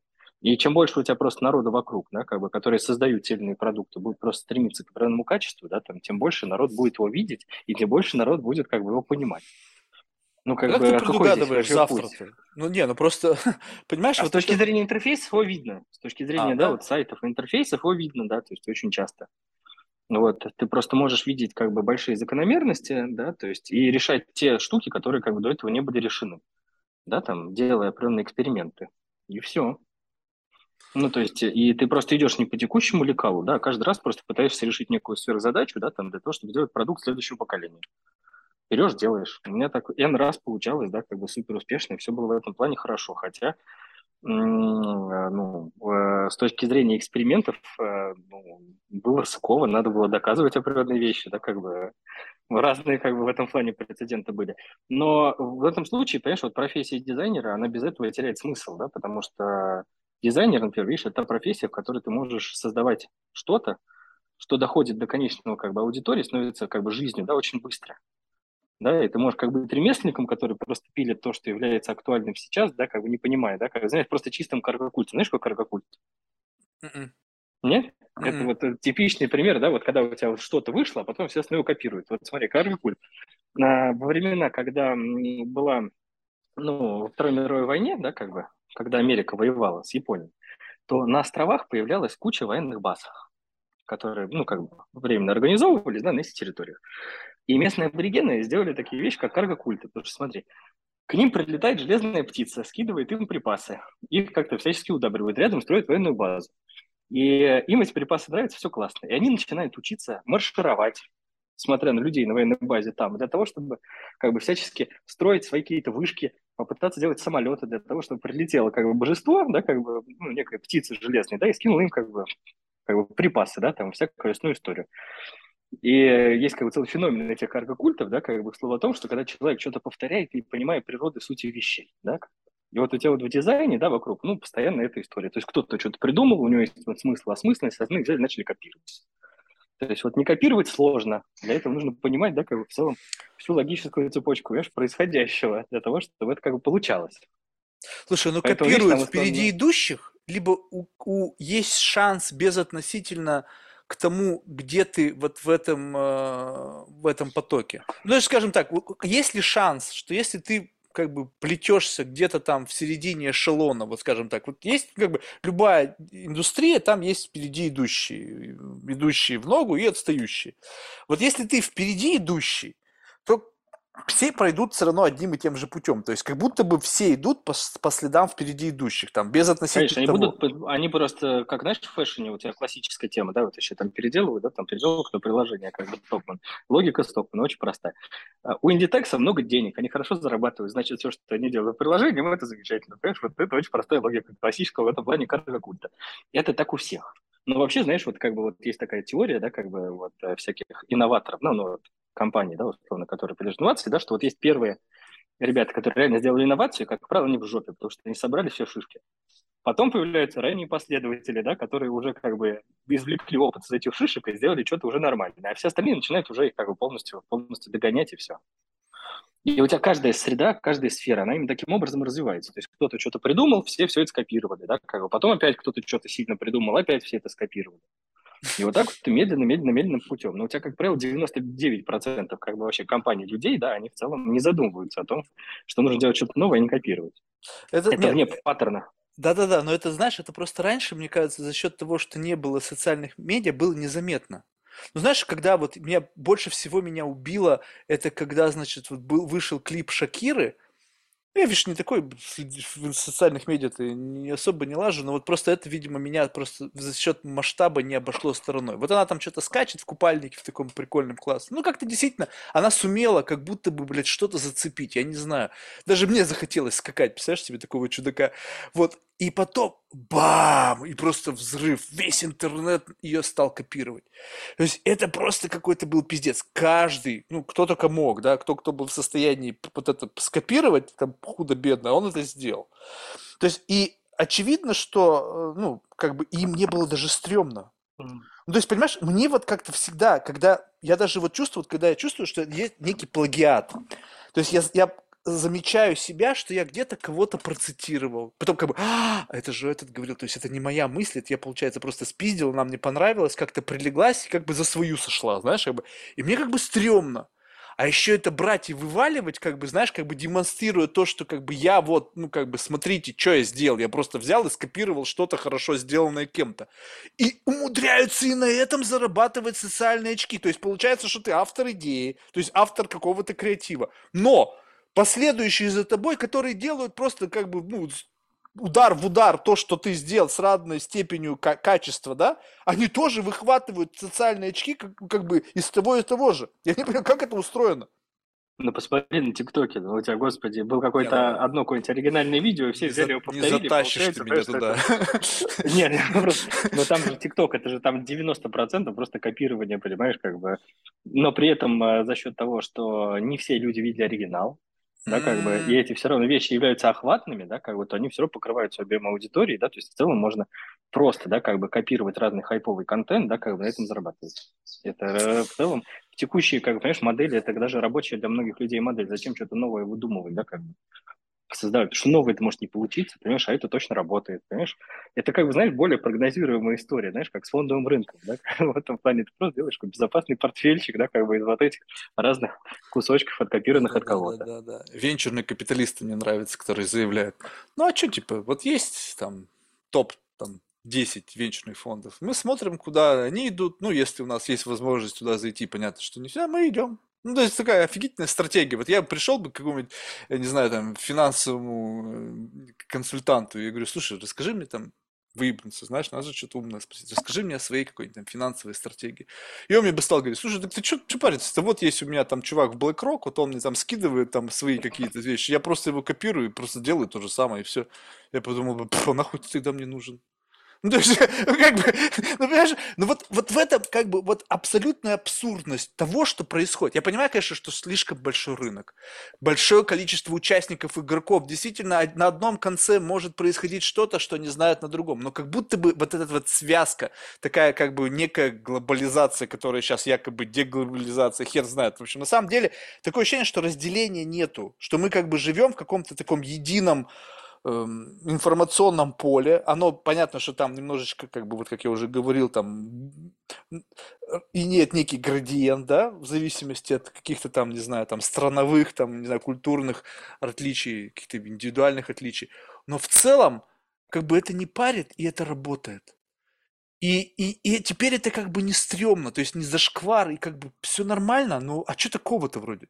Как бы, ну о чем мне? Зачем мне тратить деньги на проверку гипотезы, когда кто-то за меня эту гипотезу уже проверил, и вот она работает? Тогда вот как бы самооценка. Вот в тот момент, когда ты делаешь что-то проверенное, но не аутентичное, не тобой сотворенное, и потом приходит твой клиент и говорит, Влад, молодчага, блядь, дай расцелую, ну супер, вот в этот момент ты не чувствуешь, что ты как бы, ну, сам себя наебываешь?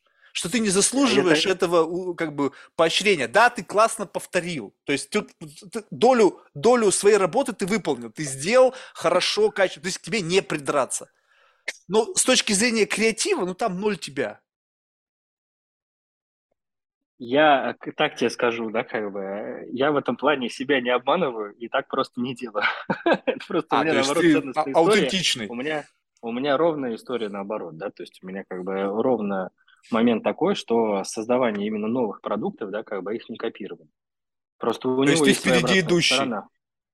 Получается. С точки зрения рынка, да, с точки зрения дизайна на рынке, да.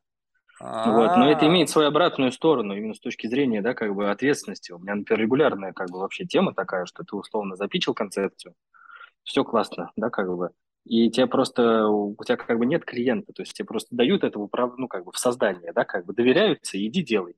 А дальше как бы получится, не получится, да, как бы является частью, ну, твоей совести и твоей ответственности, понимаешь?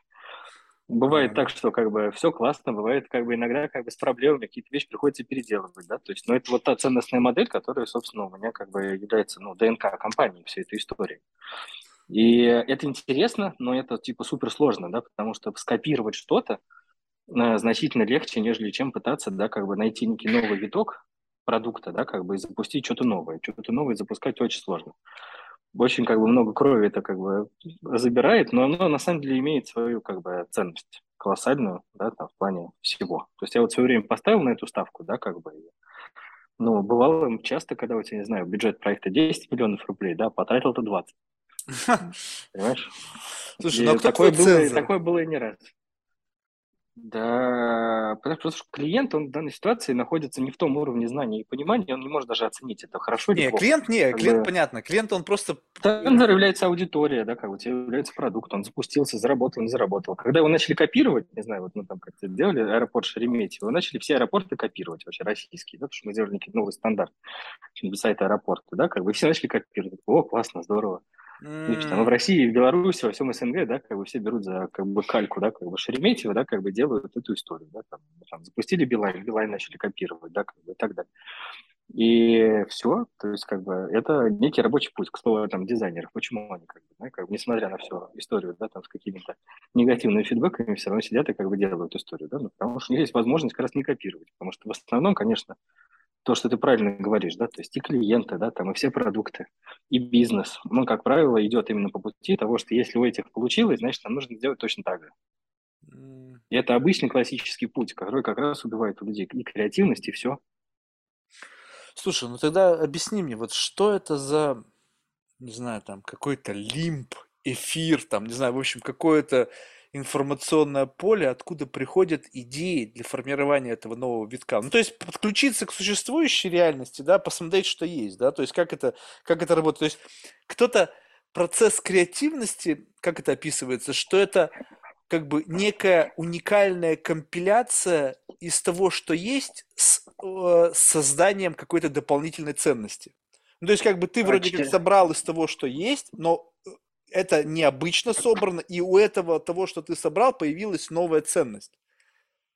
То есть это вот так, но ты все равно заложник получаешься как бы того, что как бы уже было. То есть ты вот эти фундаментальные как бы кирпичики, из которых, ну, как, не знаю, там вот эти, не знаю, молекулы, из которых это состоит, оно, оно же как бы тоже уже существующее. Да, я тебе сейчас расскажу этот момент. А, смотри, как это работает. Вот а, у тебя все делится на сферы, да, и на разные продукты. И у тебя есть вот момент, да, что вот смотри, есть какая-нибудь сфера, не знаю, билеты на железнодорожные как бы вот перевозки, да, вот ЖД-билеты, uh-huh, uh-huh. да, которые, да, там часто всякое во всех странах, да, там убогое, убитое, вообще сервисно ужасное, да.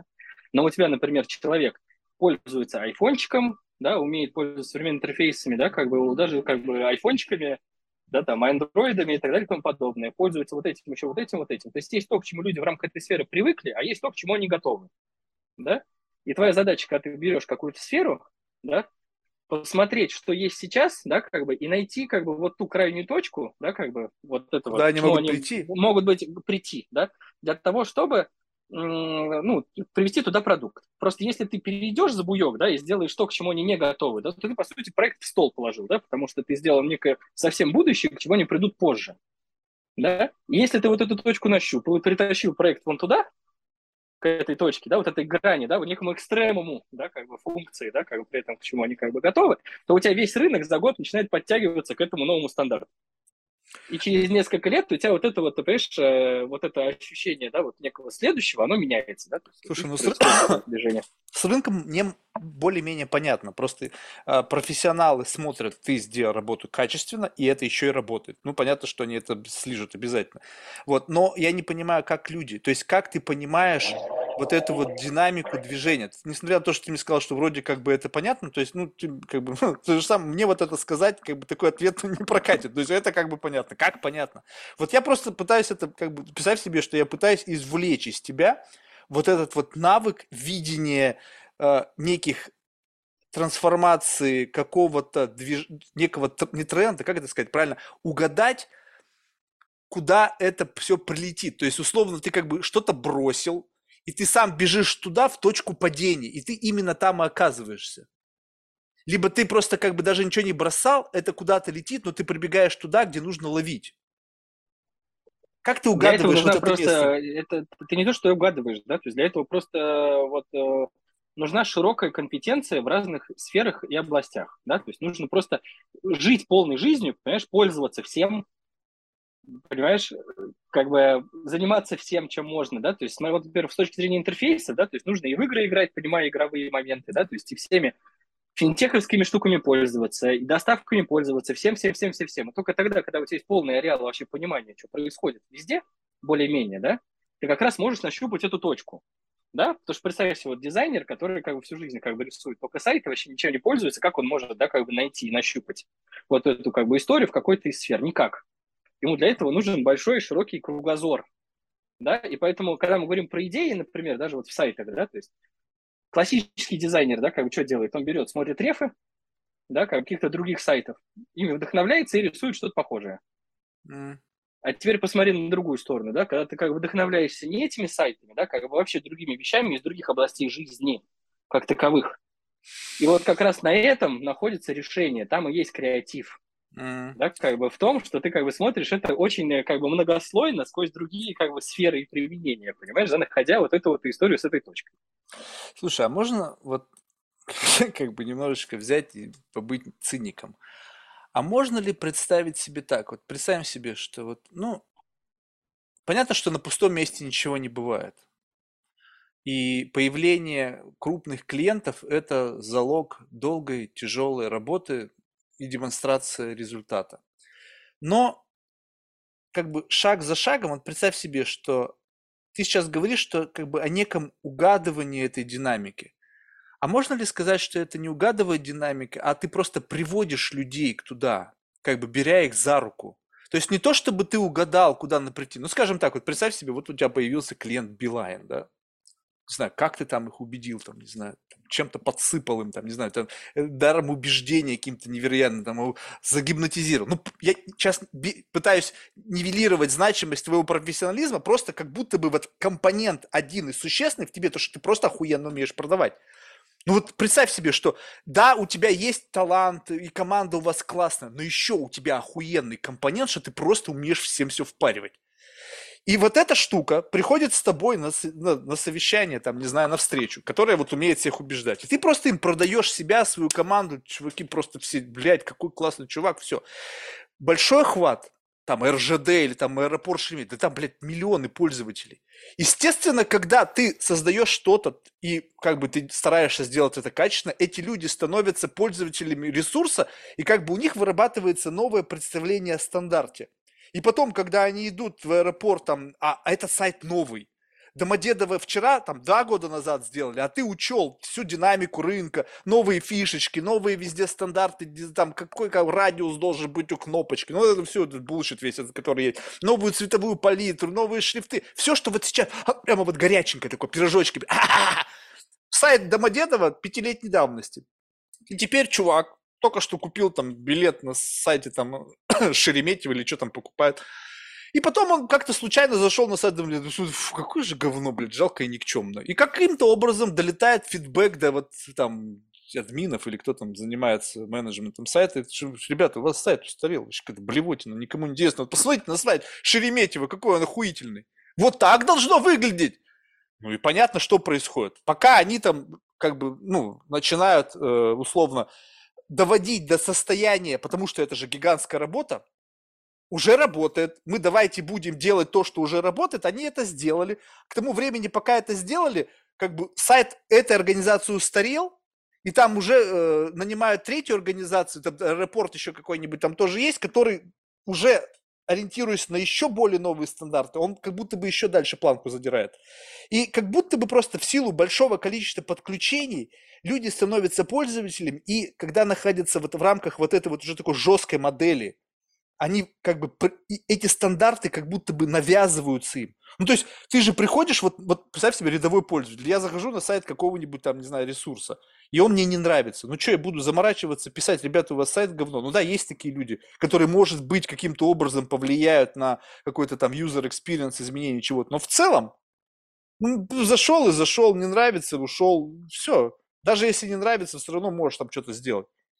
То есть можно ли сказать, что вот здесь вот есть вот это просто, чем крупнее у тебя клиент, тем как бы ты, э, чем он дает тебе вот такую некую платформу подключения, через которую приходит э, выстраивание вот этих вот отраслевых стандартов, на которые все смотрят. Ты абсолютно прав. У тебя сто процентов, конечно, так оно и есть. И в этом-то и суть, да, в том, что как бы ты можешь влиять на рынок именно тогда, когда ты как бы переделываешь больших олигополистов или монополий, да, которые заставляют, да, как бы этим новым, да, как бы пользоваться много-много-много-много народу, да, то есть ты, конечно же, можешь сделать говно, а можешь сделать как бы правильную штуку, да, как бы все за этим потянутся. Потому что если ты сделал, да, как бы совершенно прекрасный, как бы, будущий, сайт будущего, да, какой-нибудь, какого-нибудь маленького магазинчика, продающего сумки, да, как бы, понимаешь, да, как бы... Это три посетителя в год.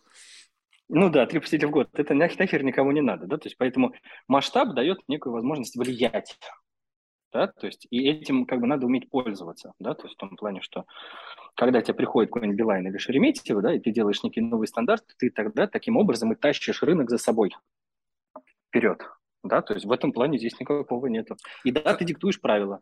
Как ты сделать так, чтобы не пришли?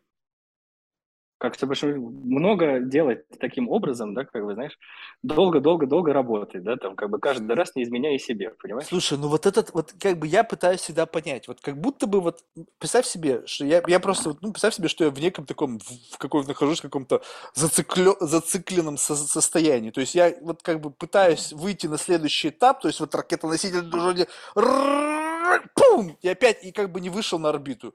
Еще раз, и как бы всегда одно и то же. Вот ты мне сейчас говоришь о чем, Слушай, что, ну... как это происходит трансформация? Вот ты работал на магазинчике из трех посетителей в год, делал это охуительно, классно, замечательно, но потом каким-то образом ты из одной лиги попал в другую лигу, где совершенно... Это перемещение, это перемещение происходит очень долго, да, то есть смотри, как это происходит, да, вот на опыте, да, могу тебе сказать, да, в том, что вот тебе приходит каждый проект, да, и ты каждый проект, да, как бы стараешься сделать как бы вот этот новый виток. И у тебя каждый раз, каждый следующий проект, который приходит, он больше, больше, больше, больше. А репутация так, так, так. твоя при этом тоже растет вверх. Ну, потому что хорошо делай, хорошо будет, да, то есть потому что ты запускаешь какой-то проект, на него смотрят другие ребята, да, как потом тебе дают как бы более сложный проект, да, там, и так далее и тому подобное. Это путь очень много лет, да, то есть это история, да, как бы, которую нельзя сделать, знаешь, там, за день, два, год. Я 15 лет долблюсь путь. на одном месте, никто сам не приходит. И даже когда видят, что мы работаем там, блин, не знаю, с, с аэробус, они все равно думают, блядь, какая-то хуйня. Не, ну слушай, ну как это происходит еще? То есть смотри, у тебя вот в, ну, вот в бизнесе агентском, смотри, у тебя есть путь. Смотри, приходит тебе клиент, да, он тебе дает некий бриф, говорит, я хочу вот это, mm-hmm. да. У тебя есть два пути в этой ситуации. Ты можешь сказать, да, конечно, я руки, я вам выполню эту историю. Либо другая ситуация, ты говоришь, ребят, нет, а давайте мы понимаем, да, вот что надо на самом деле сделать, давайте сделаем на самом деле не вот это, а вот это. Mm. И они такие, да, давайте это сделаем, понимаешь, да, и ты как бы решаешь некую сферу задачу, да. Билайн условно, как там условно переходил, да, когда мы там переделали Билайн бизнес, да, они пришли, вот нам надо страничку главную перерисовать мы посмотрели на эту страничку, да, то есть увидели, что есть некая проблематика, да, что есть сайт, у которого там 100 продуктов разных, да, который выглядит как корп-сайт и ничего не дает. Мы такие, окей, а давайте сделаем из Билайна стор. Пришли, показали, да, как бы, что нужно взять все вот эти, вот эти продукты нахер убрать, вот эти оставить, да, вот их вот так переструктурировать, сделать стор и сделать возможность, как бы, да, как смотреть, как каждый продукт Билайна, как приложение, да, как бы в айфоне, да, как, ну, с точки зрения его профайла. Пришли, показали, и как бы сразу же получили ок от вице-президента, что да, давайте сделаем. Все. Мы как раз искали нечто новое, не знали, как подойти. Вот так оно и работает. То, что ты как бы, это не приходит к тебе, да, как в формате сделать мне что-то новое, это твоя инициатива. Mm. Да, как бы смотря на картину, сделать его правильно. И вот если ты так раз за разом делаешь, то а, то есть ты приходишь да, уже с идеей куда-то, еще не имея уверенности в том, что тебе за эту идею заплатят. Нет, к тебе приходят с инициативой, да, что вот нам нужно переделывать вот это, да, ты просто смотришь на это не в плане вот один к одному, да, потому что, как правило, люди, которые приходят к тебе делать какие-то интерфейсные штуки, сайты, они, как правило, некомпетентны в этой теме, да, они просто смотрят, смотрят на все вокруг, да, как бы, ну, вроде хотим вот так, да. Но они причем а очень уже мощно есть... выебываются на своих позициях. Мощно Конечно, а ты как бы просто смотришь на эту историю по другому, в другом ключе и говоришь, ребята, давайте сделаем это не вот так, а вот так, это будет лучше. Они такие, о, да, точно, давайте сделаем вот так. И доверяют тебе эту историю, чтобы ты так сделал. Mm-hmm. Вот это единственная как бы вещь, да, как бы у этого есть, как я тебе говорил, большая ответственность, но есть огромный плюс, у этого нету правок. Поэтому у меня, например, там Шереметьево без правок, Билайн без правок, и все остальные проекты тоже. потому что у тебя как бы ты находишься не в позиции под клиентом, а ты находишся в позиции, да, как бы некого эксперта над. Ну, ты же не приходишь к хирургу, да, и не рассказываешь ему, как тебе там операцию делать, правильно? У тебя есть определенное доверие, да, как бы моменты, человек знающий и так далее, да, как бы, и так далее. А еще важный момент, что это нужно, конечно же, правильно презентовывать и объяснять, да, потому что люди покупают, да, как бы идеи. Понимаешь, можно принести что-то и сказать, ну вот, есть вот это, на, либо другая история, да, то есть когда подводишь, да, как бы вообще ну, некую стратегию к тому, что вот есть точка экстремума, да, то есть вот есть, то есть я разделяю это на три вещи, да, то есть у каждого продукта. Первое, да, то есть я определяю, что должен давать этот продукт, конкретный сайт, приложение, что угодно, да. Второе, какие принципы должны быть в его основе для того, чтобы он этого давал, да, то есть прям система принципов. И потом уже третья вещь, какой дизайн. Mm. Понимаешь? И если как бы у тебя поэтому всегда одна концепция. И поэтому, если ты ошибся где-то, ты ошибся не на уровне дизайна, ты ошибся, возможно, там на уровне стратегии, да, там неправильно это определив. Но если ты клиенту, да, там, людям раскладываешь это все таким образом, да, то у всех в голове складывается, как бы, что нужно, и тебе как бы дают эту историю сделать. Все. И чем больше ты так делаешь, тем более крупные ребята приходят с тобой эту историю делать. Ну, никогда не бывает Не, но это получается все равно при, при approval. То есть ты не то чтобы сделал. То есть пришли к тебе ребята, и ты говоришь, слушай, вот я вам что-то сделаю, принесу завтра. И Нет. нравится, не нравится, спи моя красавица. И... Нет, конечно. Ну, то есть там все равно есть преапрувал. Ты объяснил, обосновал свою теорию, свою стратегию. Они ее на нее посмотрели, увидели рационал, сказали окей. А если да, не окей? Конечно. Это называется концепция. А если не окей, ну, значит, ты как бы где-то дебил. И ты, значит, что-то не понял. А как часто бывает такое, что не окей? Ты знаешь, э, вот у меня был хороший момент, когда вот мне, например, не дали переделать лужники. Ага. Как бы, да, когда еще перед чемпионатом мира в футболу, когда я делал, как бы, делал концепцию нового сайта, да, то есть я пытался их э, сделать им позиционирование по Москве, да, чтобы они были парк про спорт. Uh-huh. И сделал как бы всю историю с сайтом, что у тебя есть прям парк про и спорт, да, то есть раскладываю все это на все возможности парка, да, там спортивные истории, профессиональные да, события, которые там есть. Uh-huh. И там условно как бы а, перед мной сидят ребята, совет директоров, 12 человек. Директора каждой из площадок. Малая арена, большая арена, такая арена. Как они выглядят? Опиши их ментальную проекцию. Ментально, ну как, они в костюмах такие, знаешь. Но они, но, а, то есть это больше по, по ощущению чиновники, они Ну, конечно, они больше, больше чиновники такие, которые, да, он пара, ну, как бы, что, ну вот, и, например, как бы не хватило просто яиц для того, чтобы как бы переделаться в эту историю, да, потому что они говорят, ну как, а как же моя малая арена, а как же моя большая арена? Я говорю, нахер ваша арена, человеку нужно, знаете, теннисом заниматься. А то, что теннисные корты есть там, там и там, человеку пофигу. Это уже вторичный признак, понимаешь, а не первичный. Первичный то, что хочет теннисом заниматься. И mm-hmm. то, что как бы там пар Горького, там пар про вот это, да, там как бы, как это, зарядье про это, да, а вы парк про спорт, да, то есть вот бывает так, что просто не хватает как бы бубенчиков для того, чтобы переделаться. Вот это вот такие как бы ситуации бывают. Слушай, ну вот окей, а, ну тогда вопрос, вот сделка с совестью. Ну вот ты пришел, я не знаю, там, то ли у них бубенчики не доросли, то ли, не знаю, то ли ты их просто не убедил, да? Но ты понимаешь, что сейчас вот у тебя вот это вот есть такая некая такой, знаешь, тоже мачизм, без правок, вот, блядь, либо так, как я сказал, либо никак. А подумаешь, блядь, контракт нихуевый. Ну, я под их бубенчики чуть-чуть подстроюсь, там, не знаю, как-нибудь там, как они хотят, с ними сыграю, но деньги поимею. Чем ни в чем хорошим, как правило, не заканчивается. Mm. То есть, если ну, только есть, ты просто... дал слабину, будут ломать до последнего, и в конечном да, итоге дороже да. выйдет. Да, дороже выйдет. То есть там так не работает. То есть проще отказаться, да, как бы и не работать. Потому что в итоге будет хуже всем.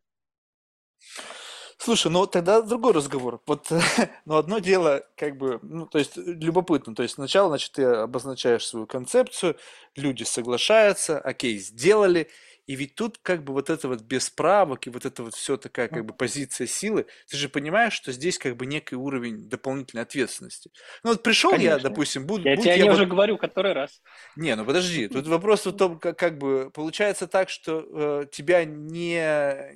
Ну, ты, ты все делал очень правильно и очень круто, что ты как бы до сих пор в обойне. Представь себе, ты пришел как бы в, в другой позиции находясь, да? Ты пришел, тебе что-то сказали, ну, ты сделал ровно то, что тебя попросили сделать. И как бы взятки гладкие. Вы, ребята, что хотели? Я не особо не вякал, не выебывался. Вы мне просили сделать красный кубик там с желтым треугольником, встроенный вовнутрь. Я это сделал.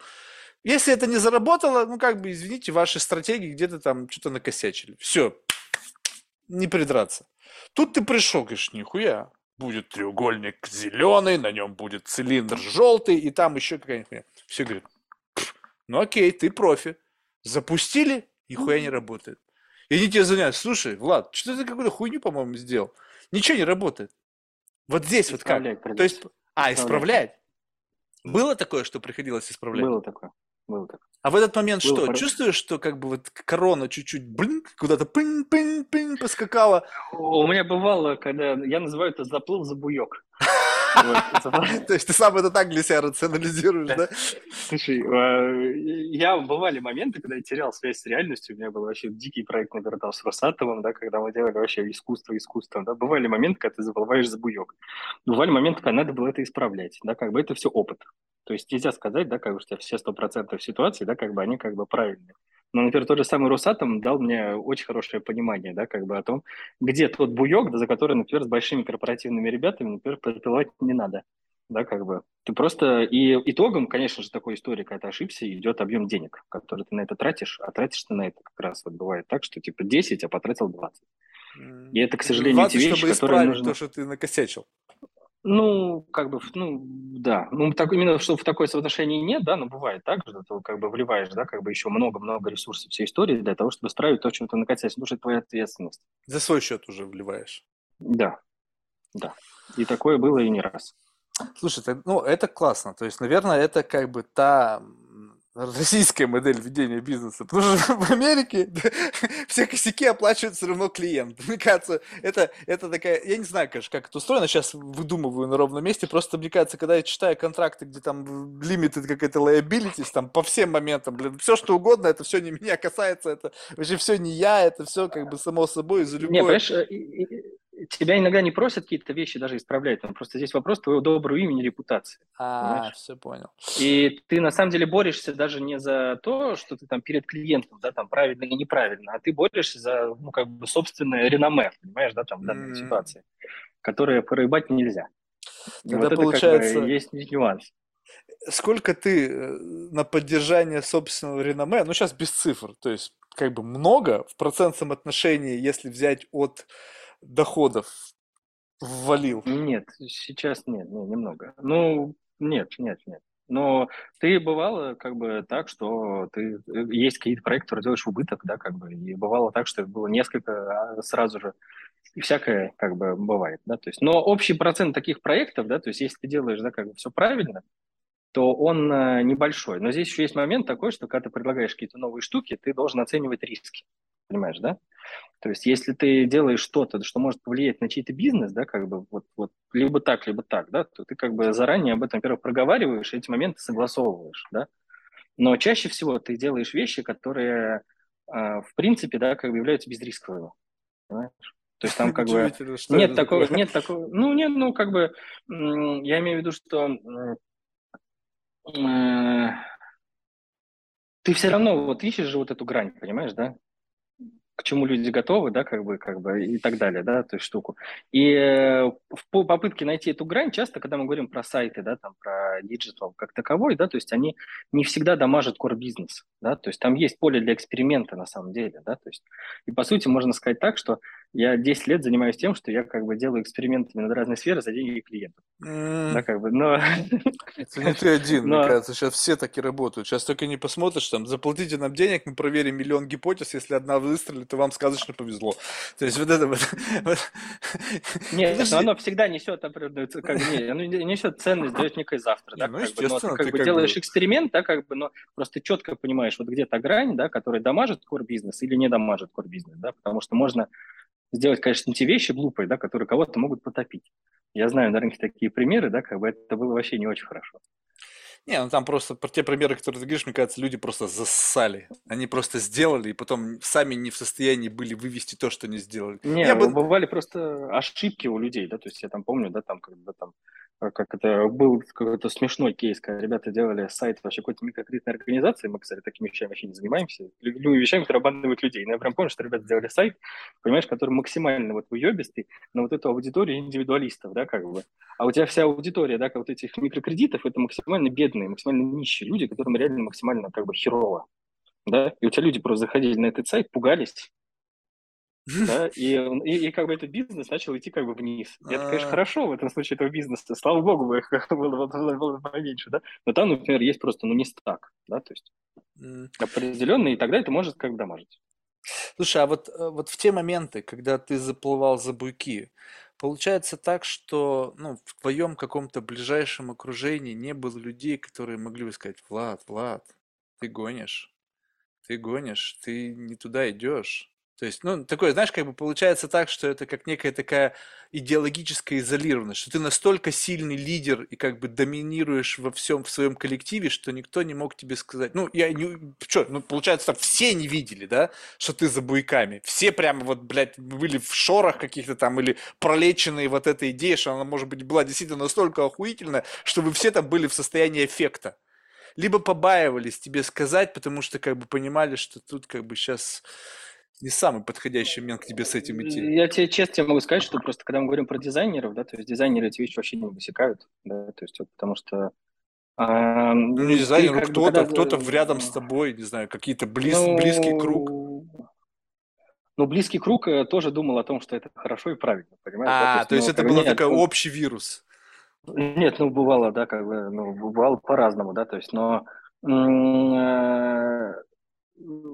понимаешь, вот э, в целом, да, как бы найти людей в окружении, да, то есть с которыми ты можешь по каким-то вещам таким поговорить, да, то есть это не то, чтобы очень частый кейс, часто я могу сказать, да, то есть как бы в основном как бы народ как бы смотрит чуть-чуть более узко. Дизайнер, например, чем более экспериментально интересно, да, там, тем лучше. Ты, наоборот, часто, например, там осаживаешь, что нет, чувак, реальность вот здесь, давай концептуально по-другому, например, к этому подойдем, да, то есть и да, конечно, были бы люди, которые мне тогда говорили, ну, было бы, наверное, хорошо. Но лучше всего, что я получил этот опыт, понимаешь, да? То есть, да, я заплатил за него как бы миллионы денег, но поимев этот опыт, я как бы дальше вот за эти буйки, уже, видишь, не заплываю, да, как бы там А как, как? другие буйки. Как вот, подожди, ну вот такое ощущение, что вот это же, она, эта линия, ну то есть ты как бы, я думаю, что этот experience дал тебе просто понимание этого концепта, заплыть за буек. В целом, просто понимание, что, как- каково это. Да. То есть, но ведь э, сейчас важно понимать, где эта граница проходит. То есть, как, э, что за инструмент или как бы что за щупальце, вот, какая- которое теперь тебе позволяет оценить границы вот этой вот safe zone. Ну что то, что есть буек, теперь ты знаешь, окей. Это понятно. Но Да. где он? Потому что этот буек, он может быть под водой, и ты как бы понимаешь это только тогда, когда ты уже его Слушай, переплыл. и э, он ну вдруг, вот всплыл, ты повернулся, ёпты. Ну, вот у меня, например, буек был, например, который был с точки зрения, да, там, например, там, вот Росатома, да, там, и так далее, да, он был в том, что корпоративным ребятам нужно иметь возможность, да, как бы постоянно, да, там, некий цифровой продукт, который у них есть, поддерживать, да, как бы, например. А я, например, эту историю не учитывал на тот момент времени, да, что можно как бы это делать и другими более сложными способами. Но более сложными способами ребята были делать это не способны, например, да. И ты такой, все в голове, да, вот для такого типа компаний, что бы они там на входе тебе не говорили, какие бы они там вещи не хотели делать экспериментальные, ты понимаешь, да, что вот есть у них некая реальность, которую нужно соблюсти, да, то есть делай свои эксперименты, но вот эту реальность, эту галочку, да, как бы не забудь. Потом у тебя какой-нибудь следующий кейс, да, и у тебя опять же ты понял, что да, там вот у этого типа вот ребят, да, как бы нужно вот этот фактор учитывать, да, который ты просто в ходе обычной работы по сайту можешь просто нивелировать, понимаешь? И даже если люди, например, Как ты этот фактор говорят, понимаешь? Как ты научился вычленять эти значимые факторы, вот эту разметку делать? ну это просто опыт, это просто опыт. То Кому-то есть, нужно, да, как бы вот это, кому-то нужно вот то есть это, это не то, тебе инструментарий, не это говорят. чуйка. Конечно, конечно, нет. Конечно, какой-то, это, конечно, чуйка, это опыт просто большой, да, как бы работа с разными сферами, да, А как теперь бы. И попытайся ты представить, что это можно из этой чуйки сделать инструмент. Ты не думал все глубоко заглянуть в себя и попытаться выдернуть эту штуку, вот представить ее не в виде какого-то эфемерного, чего-то непонятного, превратить это в инструмент. То есть такой, знаешь, некий, э, некий переход на версию Влад там 2.0 или там Влад 3.0 там. Когда ты, понимаешь, вот эта чуйка, вот это, понимаешь, я, ну, почему я об этом вообще говорю? Потому что лично у меня в отношении с этой чуйкой, какой-то интуиции, у меня вообще нет. Ну, то есть плохо, не работает. Не, не, не понимаю, когда надо слушать, когда не надо слушать, говорит ли мне эта интуиция, либо какой-то там, не знаю, субентити меня постоянно сбивает. То есть я не понимаю, я не могу отличить как бы интуицию такую здравую, какую-то, знаешь, вот, которая должна тебе помочь от какого-то, знаешь, лукавого, который наоборот хочет, чтобы ты вляпался в говно. То есть как бы я не знаю вот эту штуку. И поэтому я задумался, блин, а как взять декомпозировать это, превратить это не в какое-то просто некое внутреннее доверие своему какому-то, не знаю, чувству, а как бы четко шаг за шагом, step-by-step guide. Именно. Поэтому я тебе говорю, step-by-step guide. Первое, что должен давать продукт? Mm. Понимаешь? Какие принципы лежат в его основе, да, как бы, и какой дизайн. Вот это То есть ты до этого guide. момента не знал, что это? То есть у тебя это я сформировалось это, в ходе я того, сформулировал, что... да, N а. лет назад я эту историю сформулировал, и вот эта штука дала как бы возможность, да, э, как бы после того, как она была сформулирована, уже больше каких-то э, вот таких ошибок заплыва за буйки после этого не было. А, то есть и вот если тот, тот experience, когда ты заплыл за буек, позволил тебе задуматься, и вот уже после того, как ты это сформировал, больше ты за буйки не заплывал. Да, больше не забывал. А, и, и как бы, когда у тебя вся команда, да, как бы, когда она что-либо делает, не знаю, там, страничку или чего-либо, да, какой-то микрокусок в дизайне, да, там, либо продукт целиком задает все эти вопросы, и на нее есть адекватные ответы, соответствующие, да, как бы всему этому, то тогда заплыва с буйки уже нет. Тогда ты находишься в реальности, при этом в, как бы, в прогрессивном состоянии. Слушай, это, ты... это модель. Да, я понял. Слушай, тогда давай а вот еще, так вот... как бы, есть да, тоже да. ряд моделей, которые другие помогающие. Например, знаешь, там, например, там дизайн. Есть, например, там, это модель в разблюре. А. Да, это, это когда ты что-то накидываешь, да, то есть, и э, чтобы не двигать пиксели, да, то есть ты смотришь на картину в целом в разблюре, знаешь, как прям глаза, знаешь, так вот свести, ну, да, да там, понял, посмотреть да. эту историю, то, то, не то. Если в разблюре не то, дальше сколько ты пиксель не двигал, ничего не, ничего не поменяется. Mm. Да, то есть поэтому ты должен как бы в разблюре это увидеть, да, как бы, либо сразу идти к другому решению. Есть еще куча разных как бы неких инструментов. Например, да, знаешь, там, которые инструмент, который помогает, например, дизайн на словах. Описать. Если ты не можешь объяснить концепцию на словах, не рисуя ее в двух предложениях человеку, чтобы он понял, что это за концепция, дальше у тебя нет концепции. Э, это вообще, мне кажется, просто common sense всей жизни. То есть вот когда ну, да. это, знаешь, у меня это стандартная проверка человека на понимание вообще в принципе. То есть ты сейчас это превратил в инструментарий, а вот я просто иногда бывает, человек тебе что-то говорит о чем-то заумном. А ты мне говоришь, слушай, так ты мне объясни своими словами. То есть ты сейчас что сказал-то? То есть ты мне вот эту цитату выключи, которую ты -то заучил, я не знаю. Ты мне объясни, что ты хотел мне сказать. Вот как ты это понимаешь? И что, а, а я об этом не думал, просто выражение классное. Я говорю, да ты нахуй ты мне его говоришь, ты сам не знаешь, о чем ты говоришь. Слушай, ну вот тогда... Понимаешь, когда есть просто, смысл, да. просто когда есть некая осмысленность, да, то есть когда ты приходишь к чему-то, да, как бы логически, на самом деле, да, там понимание, почему ты к этому приходил, даже не просто творчество абстрактное, да, а когда у тебя есть некая вот эта вот э, линия, да, то есть по которой ты шел, то если ты совершил ошибку, ты хотя бы можешь отмотать и понять, где. А если ее нет, понимаешь, да, то ты как бы вот что-то не сработало, а что не сработало? Ты не понимаешь. Да, но видишь, у тебя получается так, что э, у тебя хорошая связь с реальностью. Ну, то есть те, та логика причинно-следственных связей у тебя, она как бы очень сильно сопряжена с реальностью. Ну, то есть ты говоришь, что вот ты, ты, я в себе в голове могу любую хуйню рационализировать, и потом ты меня будешь спрашивать, и наверняка я найду ответ. То есть, но с реальностью это вообще никакого отношения не имеет. Ты, Марк, блядь, звучит все логично, но это хуй, нихуя в жизни неприменимо. Но ты придраться не сможешь, потому что я вот создал какой-то свой мир фантазийный, и в этом фантазийном мире, блин, я бог и царь. И понятно, что я и законы физики там могу изменить, изменить под того, как мне нужно. Понимаешь, но, но тут как Конечно. бы должна быть такая трезвость, вот какая-то трезвость. И вот скажем связь так... с реальностью. Да, вот эта трезвость и связь с реальностью, плюс шишки, которые ты набил. Сколько из вот того потенциала твоей креативности она обрубила? Да, ты знаешь, да, да нисколько, я вот не могу То есть на пике сказать, своей да? креативности ты нисколько не поджигаешь себе крылья, достраивая это до вот тех самых буйков? Слушай, ну, сейчас уже, наверное, нет. То есть я нашел какой-то вот некий определенный баланс, да, как бы в этом а. плане, да, то есть все. То есть ну, ты, то есть ты, ты делаешь just enough. Ты выдавливаешься ровно столько, сколько нужно. Нет, ты просто понимаешь эту реальность, да, и как бы и чувствуешь вот этот вот, как бы, ну, как бы вот гэп, да, то есть к которому надо прийти. Да? Ну да. Потому что Пасты здесь, сколько знаешь, нужно вот, выдавить бы... на зубную щетку, ты пф, выдавливаешь ровно столько, сколько нужно. Ну, вот все равно, потому что, понимаешь, э, нет, э, потому что ты знаешь, то есть ты как бы, то есть я могу заплыть как бы, то есть ментально, да, там в любом продукте как бы за буйки, да, как бы посмотреть дальше, да, ну просто ты э, расцениваешь, когда ты опускаешь это на реальность, не то, что вот, типа, все хуйню, ты все сломал, да, как бы, а ты как бы, ну, как бы здраво просто на это смотришь. Не, вот я это, понял. Наверное, 10 лет опыта, они просто дали некое такого здравого в этом плане понимания. Не, да? ну вот это-то понятно. Но вот представь себе, какой-нибудь там сумасшедший миллиардер. Вот приходит, говорит, Влад, ты знаешь, вот мне вот вообще похуй, понравится людям, не понравится. Будет это работать? Не... Я просто хочу заплатить, чтобы увидеть предел твоей креативности. Каким бы, блядь, сумасшедшим это просто было бы, чтобы... И даже не фа... И тут не было бы задачи шокировать людей. То есть абсолютно мне наплевать, и это вообще в стол. Ты только мне это покажешь. Вот Easy. я просто хочу удивиться вот этому. И потом, как бы, когда ты это сделаешь, я тебе скажу, а теперь сделай мне то, что будет работать для других. И потом мы вот взяли два экрана, поставили вместе и смотрим. Вот этот пик твоей креативности, а вот это как оно работает. И вот, вот это вот гэп, вот эта вот разница, сколько произошла компрессия до момента того, когда это жизнеспособно, связано с реальностью.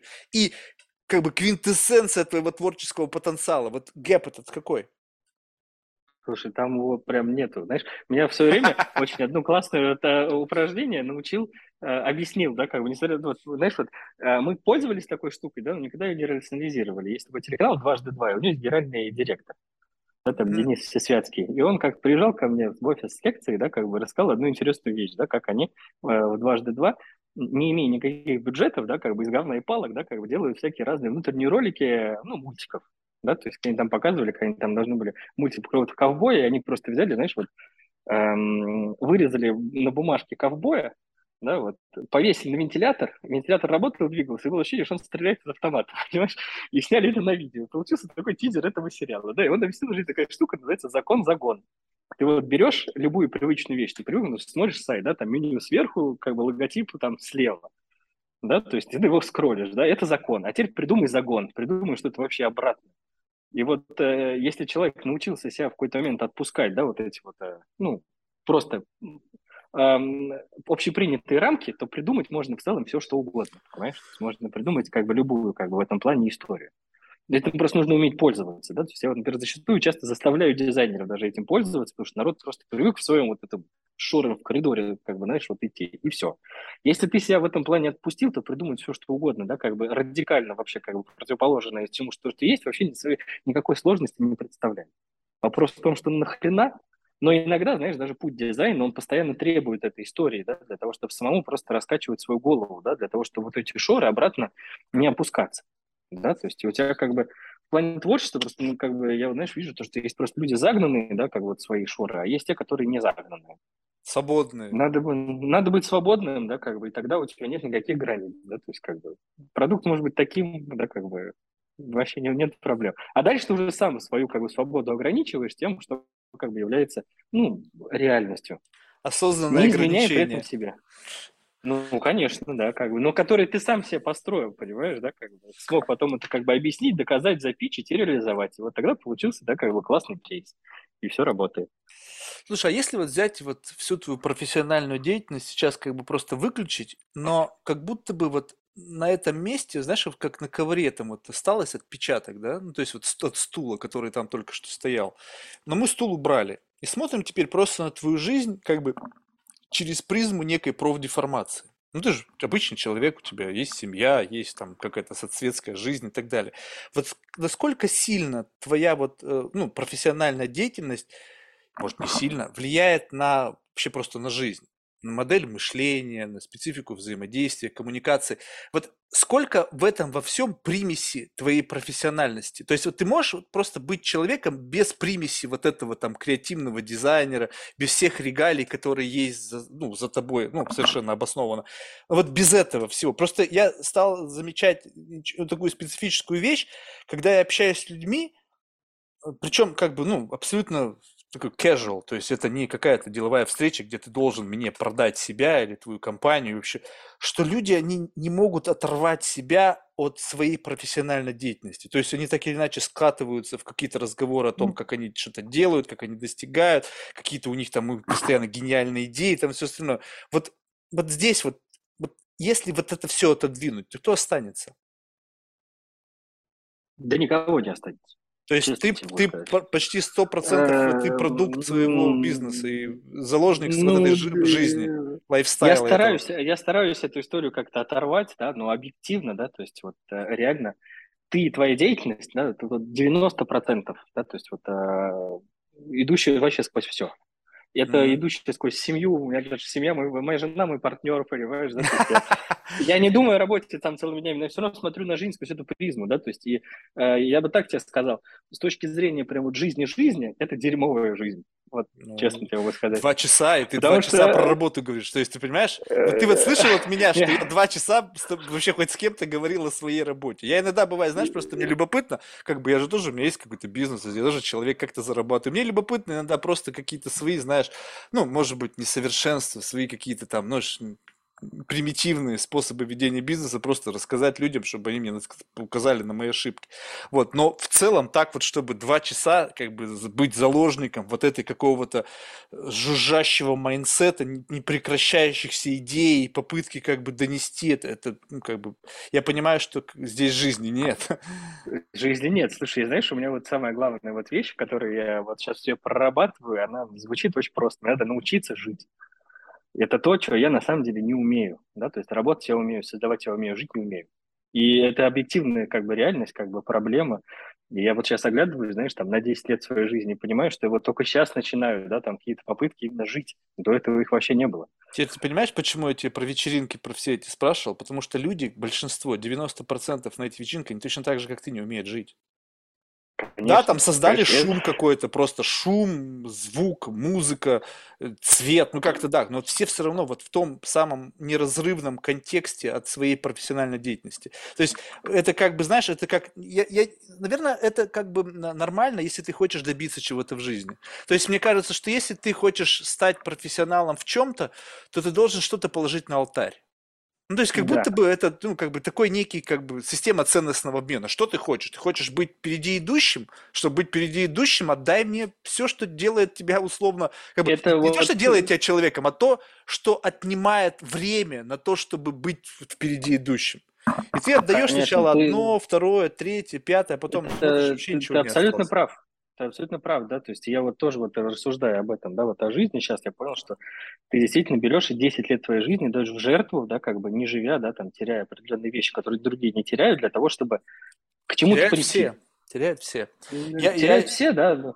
Я не вообще сейчас в последнее время не встречал реально людей, ну, блин, у меня есть просто знакомые, которых я знаю очень давно, и они просто не теряют, потому что им это нахуй не надо. У них денег просто не, может, могут не думать об этом, потому что родители очень богатые. И поэтому, как бы, вот это, ну, очень специфическая, очень маленькая прослойка. А в основном те, кто сами пробивают путь в жизни, как правило, они все такие. И даже вот эти вот попытки продемонстрировать свою свободу за счет, там, не знаю, там, путешествий, каких-то разговорах там о каких-то ментальных практиках, там, ментальном здоровье.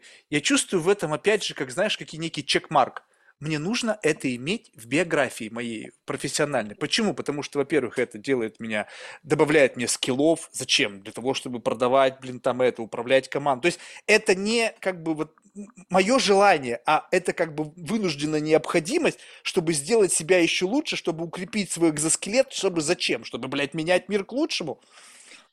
А нахуй это надо? Это вот сам, я вот этим вопросом я тоже задаюсь, очень самое главное. Но с другой стороны, понимаешь, это и жизнь. Просто каждый ее таким образом выбирает сам для себя, понимаешь? Поэтому вопрос, Но ты сейчас можешь сказать, что ты эту жизнь выбрал, то есть вот как бы, понимаешь, вот, вот сейчас ретроспективно посмотреть, что э, ты, получается, на каждом из этих, как бы, ну, скажем так, что были там какие-то какие то точки там, буферкации или биферкации, ну, конечно, какое-то вот это вот модное слово, грубо говоря, какие-то перекрестки на твоем жизни, стрелки, назовем это, когда был возможность выбора, была возможность выбора, то есть жить жизнью и наслаждаться – либо работать и получать удовлетворение через как бы какой-то успех, э, решение сложных проблем, финансовую компенсацию и ну, через это. Выбора как будто бы не э, было. У меня, у, меня, у меня не было, потому что у меня вообще вся моя деятельность – это огромная большая психотравма, понимаешь? Потому что у меня все мои как бы родители, дяди, все вообще вокруг предприниматели, да, там с разными большими, причем большими компаниями, да, там в рублях там, многомиллиардными и так далее и тому подобное. Выбора да, не было, то есть тебя просто посадили. Выбора вот... не было, то есть у меня просто... Сынок, ты, типа, ты пойдешь как бы, этой, этой дорогой. Ты либо правильный, либо ты хуй с горы. Причем это никто не говорил, да, это просто в воздухе, понимаешь, в этом плане витало, да, как бы. И поэтому я вот пошел по такому пути. Я сам вот недавно задумывался, да, как бы, а почему? Ну, я вот, я даже не выбирал, то есть я просто вот Поэтому так оно, как, бы говорит, что ты не выбрал. Вот это и есть. Это просто, ну, а, знаешь, вот мне кажется, вот я, может быть, сейчас скажу вещь какую-то, ну, странную, Но мне кажется, не надо ничего менять. Не, не слушай вот это все хуйню, там, что жить, не жить. Ты уже как-то жи, прожил там 30 с лишним лет. Успешен и находишь время для улыбок. Я посмотрел там Инстаграм, вы там стебетесь нормально. Ну, то есть, как бы, да, может быть, это не та жизнь, когда ты можешь сказать, блядь, я свободен, я могу вообще делать то, что я захочу. Но, понимаешь, это ты как бы эту жизнь не начинал. Это нельзя взять и как бы проснуться вот таким. И я сейчас смотрю на людей, которые пытаются, знаешь, внести корректировки в маршрут жизненный, где поезд несется на бешеной скорости. То есть они как, как бы хотят на, на ходу построить некие рельсы, где как бы на все до такой скорости быстро перейти и как бы что? Ты уверен, что там-то будет лучше? Здесь-то ты хоть уже Конечно. знаешь. Ты можешь прогнозировать, экстраполировать в будущее, если как бы что, к чему ты придешь. Может быть и нафиг. Это, мне кажется, просто опять какая-то пропаганда, модное слово, да, э, что ты должен быть там, значит, каким-то осознанным, там, не знаю, осознавать природу своих поступков. А у меня, знаешь, вот всегда вот этот фильм, как бы, вот этот отрывок из «Матрицы», когда вот этот чувак сидит, ты знаешь, говорит, а нахуй мне это надо? Вот эта вот осознанность. Я хочу ложить кусок стейка в рот и получать удовольствие, вот этот джус, вот этот прямо, не жрать какую-то жалкую там блевотину, без вкуса, без цвета, без запаха, но супер питательную, наполненную витаминами. И видеть там каких-то жаб там в подземелье, блин, немытых. Хочу красавец, блин, в красных платьях. То есть вот может быть, ну его нахер вот эту вот осознанность. И живешь, живешь, работаешь, да, может быть, к концу жизни ты скажешь, блин, а нахер все это было нужно? Но, а может и не скажешь? Может ведь Конечно, нет? Не, а, осознанность, нет, я вообще говорю про неосознанность, вообще нахер, я тебе не про это, я имею в виду, что иногда надо что-то делать, знаешь, кроме работы, что-то хотеть. Потому что когда ты занимаешься тем, то, что работаешь, у тебя есть большая там ответственность, а у тебя нет, у тебя пропадает слово «хочу». У тебя есть слово «надо», а слова «хочу» нет. И оно, на самом деле, за годы атрофируется. И ты вот находишься на выходных, да, вот сидишь дома и думаешь, а что ты хочешь? а у тебя в голове пустота. Ты ничего не хочешь. Потому что ты устал. Вот тебя не, не потому что ты устал, а потому что просто даже не имеешь привычки что-то хотеть. Я тебе могу стравить, я тебе могу стравить, у меня хочушки с утра до вечера одни только в голове витают, блин. Я, только, я не знаю, наоборот, как это выключить. Бесконечное какое-то желание чего-то, неутолимый голод. Ну, видишь, у всех по-разному, да, как бы у всех по-разному. Да. Ты знаешь, это, кстати, очень любопытно, то, что, ну, понятно, что великое многообразие людей с великим многообразием, там, не знаю, каких-то жизненных путей, понятно, что там есть э, какие-то схожие жизненные пути, я наверняка, можно сейчас взять и найти людей, живущих в рамках вот плюс-минус такого сценария, как у тебя, найти людей еще больше сценария, живущих, как у меня, да, каких-то бездарей, паразитов, вот, но в целом э, в этом как бы есть вот какая-то такая, знаешь, некая зрелость, когда ты просто понимаешь, что вот это вот твой путь. Вот он вот такой. Да. И как бы смотреть там на кого-то, что как бы он живет другой жизнью, и как бы почему-то думать о том, что ты можешь жить точно так же, да с чего ты взял? Ну вот с чего? Вот это вот, когда вы знаешь, там сейчас эти всякие там коучи, там наставники, там, блядь, вот измените свою жизнь, вы станете жить лучше может просто так произойти, и наверняка это происходит, когда просто люди не знают, что в них это есть. То есть, знаешь, условно как бы раскрыть некий потенциал, который в тебе на самом деле есть, который на самом деле вот, ну, то есть он как-то складывается из каких-то особенностей. И может быть, да, действительно кому-то удается просто в себе это раскрыть. Но вот как бы я-то точно знаю, что во мне этого нет, там нечего раскрывать. То есть просто нужно смириться и посмотреть, окей, вот с таким набором, чего у меня есть, что я могу сделать? Вот как я могу максимизировать удовольствие в моей жизни, имея вот такой скромный набор из инструментов? То есть я могу испортить свою жизнь, пытаться найти какие-то новые инструменты и буду бесконечно стараться их применять, прикладывая все усилия. Потому что кто-то там, представь себе, там что-то делает, и у него это незаметно. Кому-то да? это на изи, а у тебя это будет просто да, пожирать все будет да, в конечном итоге плюс-минус, может быть, у нас будет результат как бы ну, схожий, да, и то не факт. Но человек тратил 10% своего ресурса и жизненных сил на достижение этого результата, ты 90%. В конечном итоге-то ради чего ты это все делал? Ради того, чтобы просто что-то делать? Поэтому все должно быть самобытно, понимаешь, да? То есть все-таки у каждого есть свои сильные и слабые свойства. Да? То есть можно идти против течения, да, то есть, а можно просто научиться это правильно использовать. Да, то есть и в рамках того, как бы, чего у тебя есть, да, там у каждого есть, на самом деле, чуть малое, да, как бы, мир-то огромен, многообразен, да, у каждого есть чуть малого, да, то есть надо это научиться использовать. Ты в этом плане совершенно прав, я с тобой прям на сто процентов. Ну, ты вот при всем при этом можешь сказать, что ты, ну, в какой-то мере счастливый человек? Ну, то есть не, не вот, знаешь, не вот в каком-то таком, знаешь, рафинированном, блядь, или а-ля религиозном плане, а вот просто вот как бы посмотреть вот так вот на свою жизнь, ну, как бы, да, проблемы есть, ну и похуй, ну как бы, а у кого их нет. Но в целом градус положительный. Да, конечно, да. Ну и Конечно, все. да. Но понятие счастья, да, как бы, видишь, вот это скорее момент сиюминутный, да, как бы, понимаешь? Вот не, но... Момент радости, да, как бы. Но в целом радость, ты радость. либо ты находишься в, своей, в своем, как бы, пути, ты идешь свой путь, либо нет. То есть, мне кажется, любой человек, который находится, да, как бы идет по своему пути, и он внутри интуитивно его, да, как бы не чужой жизни, а его жизни, да, то он каждый, как бы, на самом деле, в целом, даже если не формулирует, то все равно счастлив. Ты знаешь, да. вот ты, ты сказал тоже очень страшную вещь, на самом деле, что свой не свой путь. Ты понимаешь, вот мне кажется, даже не стоит задаваться этим вопросом. То есть ты не до... Я вот, представляешь, почему у меня вот такие заморочки по жизни? Я просто в детстве еще задался вопросом, из чего я взял, что вообще природа моего выбора – это вообще я и то, что я делаю. Я, то есть вот это все. И тогда произошел какой-то невероятный раскол, плюс еще какой-то нездоровый там использование всяких там психотропных препаратов, то есть просто сорвало всю башку. И сейчас я думаю, блин, да пофиг, не задался я бы этим вопросом. Был бы сейчас как свои братья или сестры, которые там получили там образование в Ivy League school, живут себе в нормальных домах семьями, ну, блядь, ну, посмотреть на них нормальная жизнь. Слушай, а это работает ретроспективно. Знаешь, я вот смотрю на вот жизнь, ну, назад, да, понимаешь? И ты понимаешь, да, какие события, да, как бы, вот знаешь, как судьба, они привели тебя к тому, что ты есть здесь сейчас. И вот я вижу вот этот путь, вот именно это ретроспективно. В моменте наперед этого не видно. Это видно, как бы, если обратно отматывать.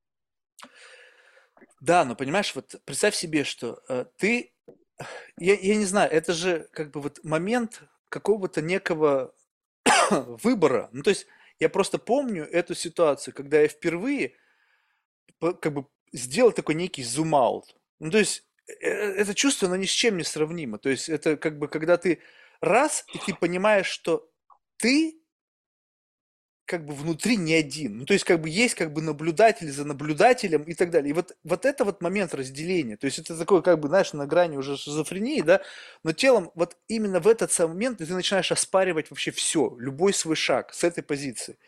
И сейчас такое ощущение, что в медиа а, как бы тебе постоянно пытается вменить пойми, на своем пути ты или не на своем природа твоего выбора. Это осознанный выбор, либо продиктованный обществом потребления, не знаю, партией, там еще чем-то. Да нахер это знать? Это такая заморочка, с которой не каждый сможет справиться. Человек жил, жил, жил, ему Согласен. интегрировали какую-то заморочку, вся жизнь пошла по пизде, и ты думаешь, да, а нафиг мне это было нужно? Работал я себе, жил себе, было все нормально. Только заморочился на это, потерял семью, потерял работу, и теперь волочу существование э, стартапера, э, не знаю, с утра до вечера решаю, изменяю мир к лучшему и так далее. Думаю, да ну его нафиг, жил бы себе спокойно, работал. Не знаю, это такой очень сложный нет, выбор. Слушай, это вопрос того, что как бы, ну, фильтровать надо, что вокруг, понимаешь, да, к себе прислушиваться в этом плане, да, делать, знаешь, вот лучше больше делать, да, как бы. Понимаешь? Больше делать, меньше думать. Ну, просто, как это, знаешь, дорогу осилит идущий. Вот есть такая мудрость в этом плане, да, что как бы главное делать, да, есть, потому что если ты сидишь, да, как бы и целыми днями только лишь рефлексируешь, да, то ты как бы стоишь, как бы, ну, понимаешь, вот сидишь такой, знаешь, как, как проблема буританового осла, да, туда-сюда, какая в жопу разница, иди делай. Ну, это, это знаешь, жизнь. как вот, к слову о том, как, знаешь, как вот есть молодые ребята, которые не могут определиться с профессией. Я отвечаю, объясняю им эту как бы, вещь всегда только одним путем, да, то есть вот ты, ну, например, 18 лет, ну, не можешь выбрать, да, там, свою профессию. Ну, ты же не можешь увидеть свою жизнь, да, там, через 20 лет и то, что на самом деле есть, да. Ты можешь сидеть рефлексировать, а можешь пойти, как бы, делать что-то. А это что-то приведет тебя к следующему, а потом это к следующему. То есть жизнь – это многоходовочка, да, то есть, типа, она не всегда решается в один шаг. Понимаешь, нужно как бы вот эту многоходовочку пройти, да, там каждый момент времени, делая как бы какие-то вещи на максимум, да, там себе не изменяя, да, то есть и жизнь, она тебя сама выведет туда, куда надо, естественным образом. Поэтому надо больше делать, а меньше думать в этом плане. Тогда все будет хорошо. Как мне кажется, знаешь? Да, ну видишь, вот, вот, вот рецепт один еще, да, понимаешь? Вот это любопытно, такая, знаешь, как бы, когда как некий резюме разговора выкристаллизовывается какая такая жизненная философия, да, то есть, которую можно так озвучить, буквально, вот, как ты говорил, тезисно, в двух словах, да, что больше делать, меньше рефлексировать. И в конечном итоге жизнь тебя каким-то магическим образом сама приведет туда, где ты, как бы основываясь на теории, там, как, бы, как это сказать, детермина, детерминированности нашего жизненного пути, приведет туда, где ты должен быть. Ну да. Главное идти, понимаешь? И тогда ты обязательно придешь. Вот. Супер. Спасибо. Было замечательно, да. мне кажется. Знаешь, это вот как раз-таки одна из тех бесед, когда ну, ну, честно, вот в этом отношении, конечно, понимаешь, ну, ведь разные беседы бывают, когда все-таки удается как бы отщепить человека, вот тебя, ты очень, действительно очень крепко связан с, вот, с тем, что ты делаешь. То есть это было прям практически ну, не, неотделимо для меня. Ну, то есть, ну, понятно, что это я не смог сделать, кто-нибудь другой бы смог, но в целом это, конечно, сильно. То есть, и с точки зрения, мне кажется, вот будучи заказчиком, да, вот будучи заказчиком, то, наверное, бы я из всего многообразия бы выбрал бы фанатика. Ну, вот человека, который этим живет. Потому что если у человека дохуя еще чего, то не факт, что он будет all-in на то, за что я ему плачу. Это работает, это, это да, в этом плане это продает, это, это правда. Спасибо большое, успехов. Ну, понятно, что там еще идти, идти, то есть как бы ты еще молод, и много всего еще в жизни предстоит сделать. Слушай, в завершении мы всех наших гостей просим рекомендовать кого-нибудь в качестве потенциального гостя из числа людей, которых ты считаешь интересными лично для себя. Прям сейчас тебе сказать? Ну, если можешь, сейчас. Дай подумать. Если тебе дай нужно подумать, покалькулировать там. Мне вот, знаешь, это любопытно. Для меня это тоже, знаешь, у меня же тоже начинает такая внутренняя классификация. Те, кто могут сказать сразу, два типа людей. Те, которые как бы, ну, не парятся, да, то есть они кого-то там придумали и на самом деле не принципиально, они просто сказали и сказали. Те, которые как бы говорят осознанно, значит, они вроде как не думают, что они кому-то подкладывают свинью. Ну, то есть, как бы им самим вроде как бы более-менее они не обломались, то, что они пришли. И те, которые говорят, я как бы подумаю и скажу, у меня всегда тоже два варианта. То есть они думают, кому бы подложить свинью. Ну, то есть, кому бы, блядь, поднасрать так, слушай, я вот сейчас этому скажу, пусть Марк, блин, сделает с ним то же самое, что сделал со мной. Либо действительно в голову никто не приходит. Что как бы тоже верится очень с трудом при всем многообразии твоей а, массивности твоих контактов и подключения тебя, как ты сказал, ко всему, что ни одного имени даже в голову не приходит. Это тоже очень странно, согласись. То есть ну, это такое, пришло. опять же, калькулирование рисков. Не-не, ну, почему пришло? Я тебя могу назвать. Так. Павел Веленкин. Вот. Павел. Музыкальный продюсер, организатор туз, вечеринок, который как бы помогает мне с бесправками. Очень А-а-а. интересный человек, которому тебе стоит с ним поговорить. Супер. Видишь? Ну ладно. Все. Спасибо. Все, давай тогда успехов. Был пообщаться. Да, спасибо тебе большое. Пока.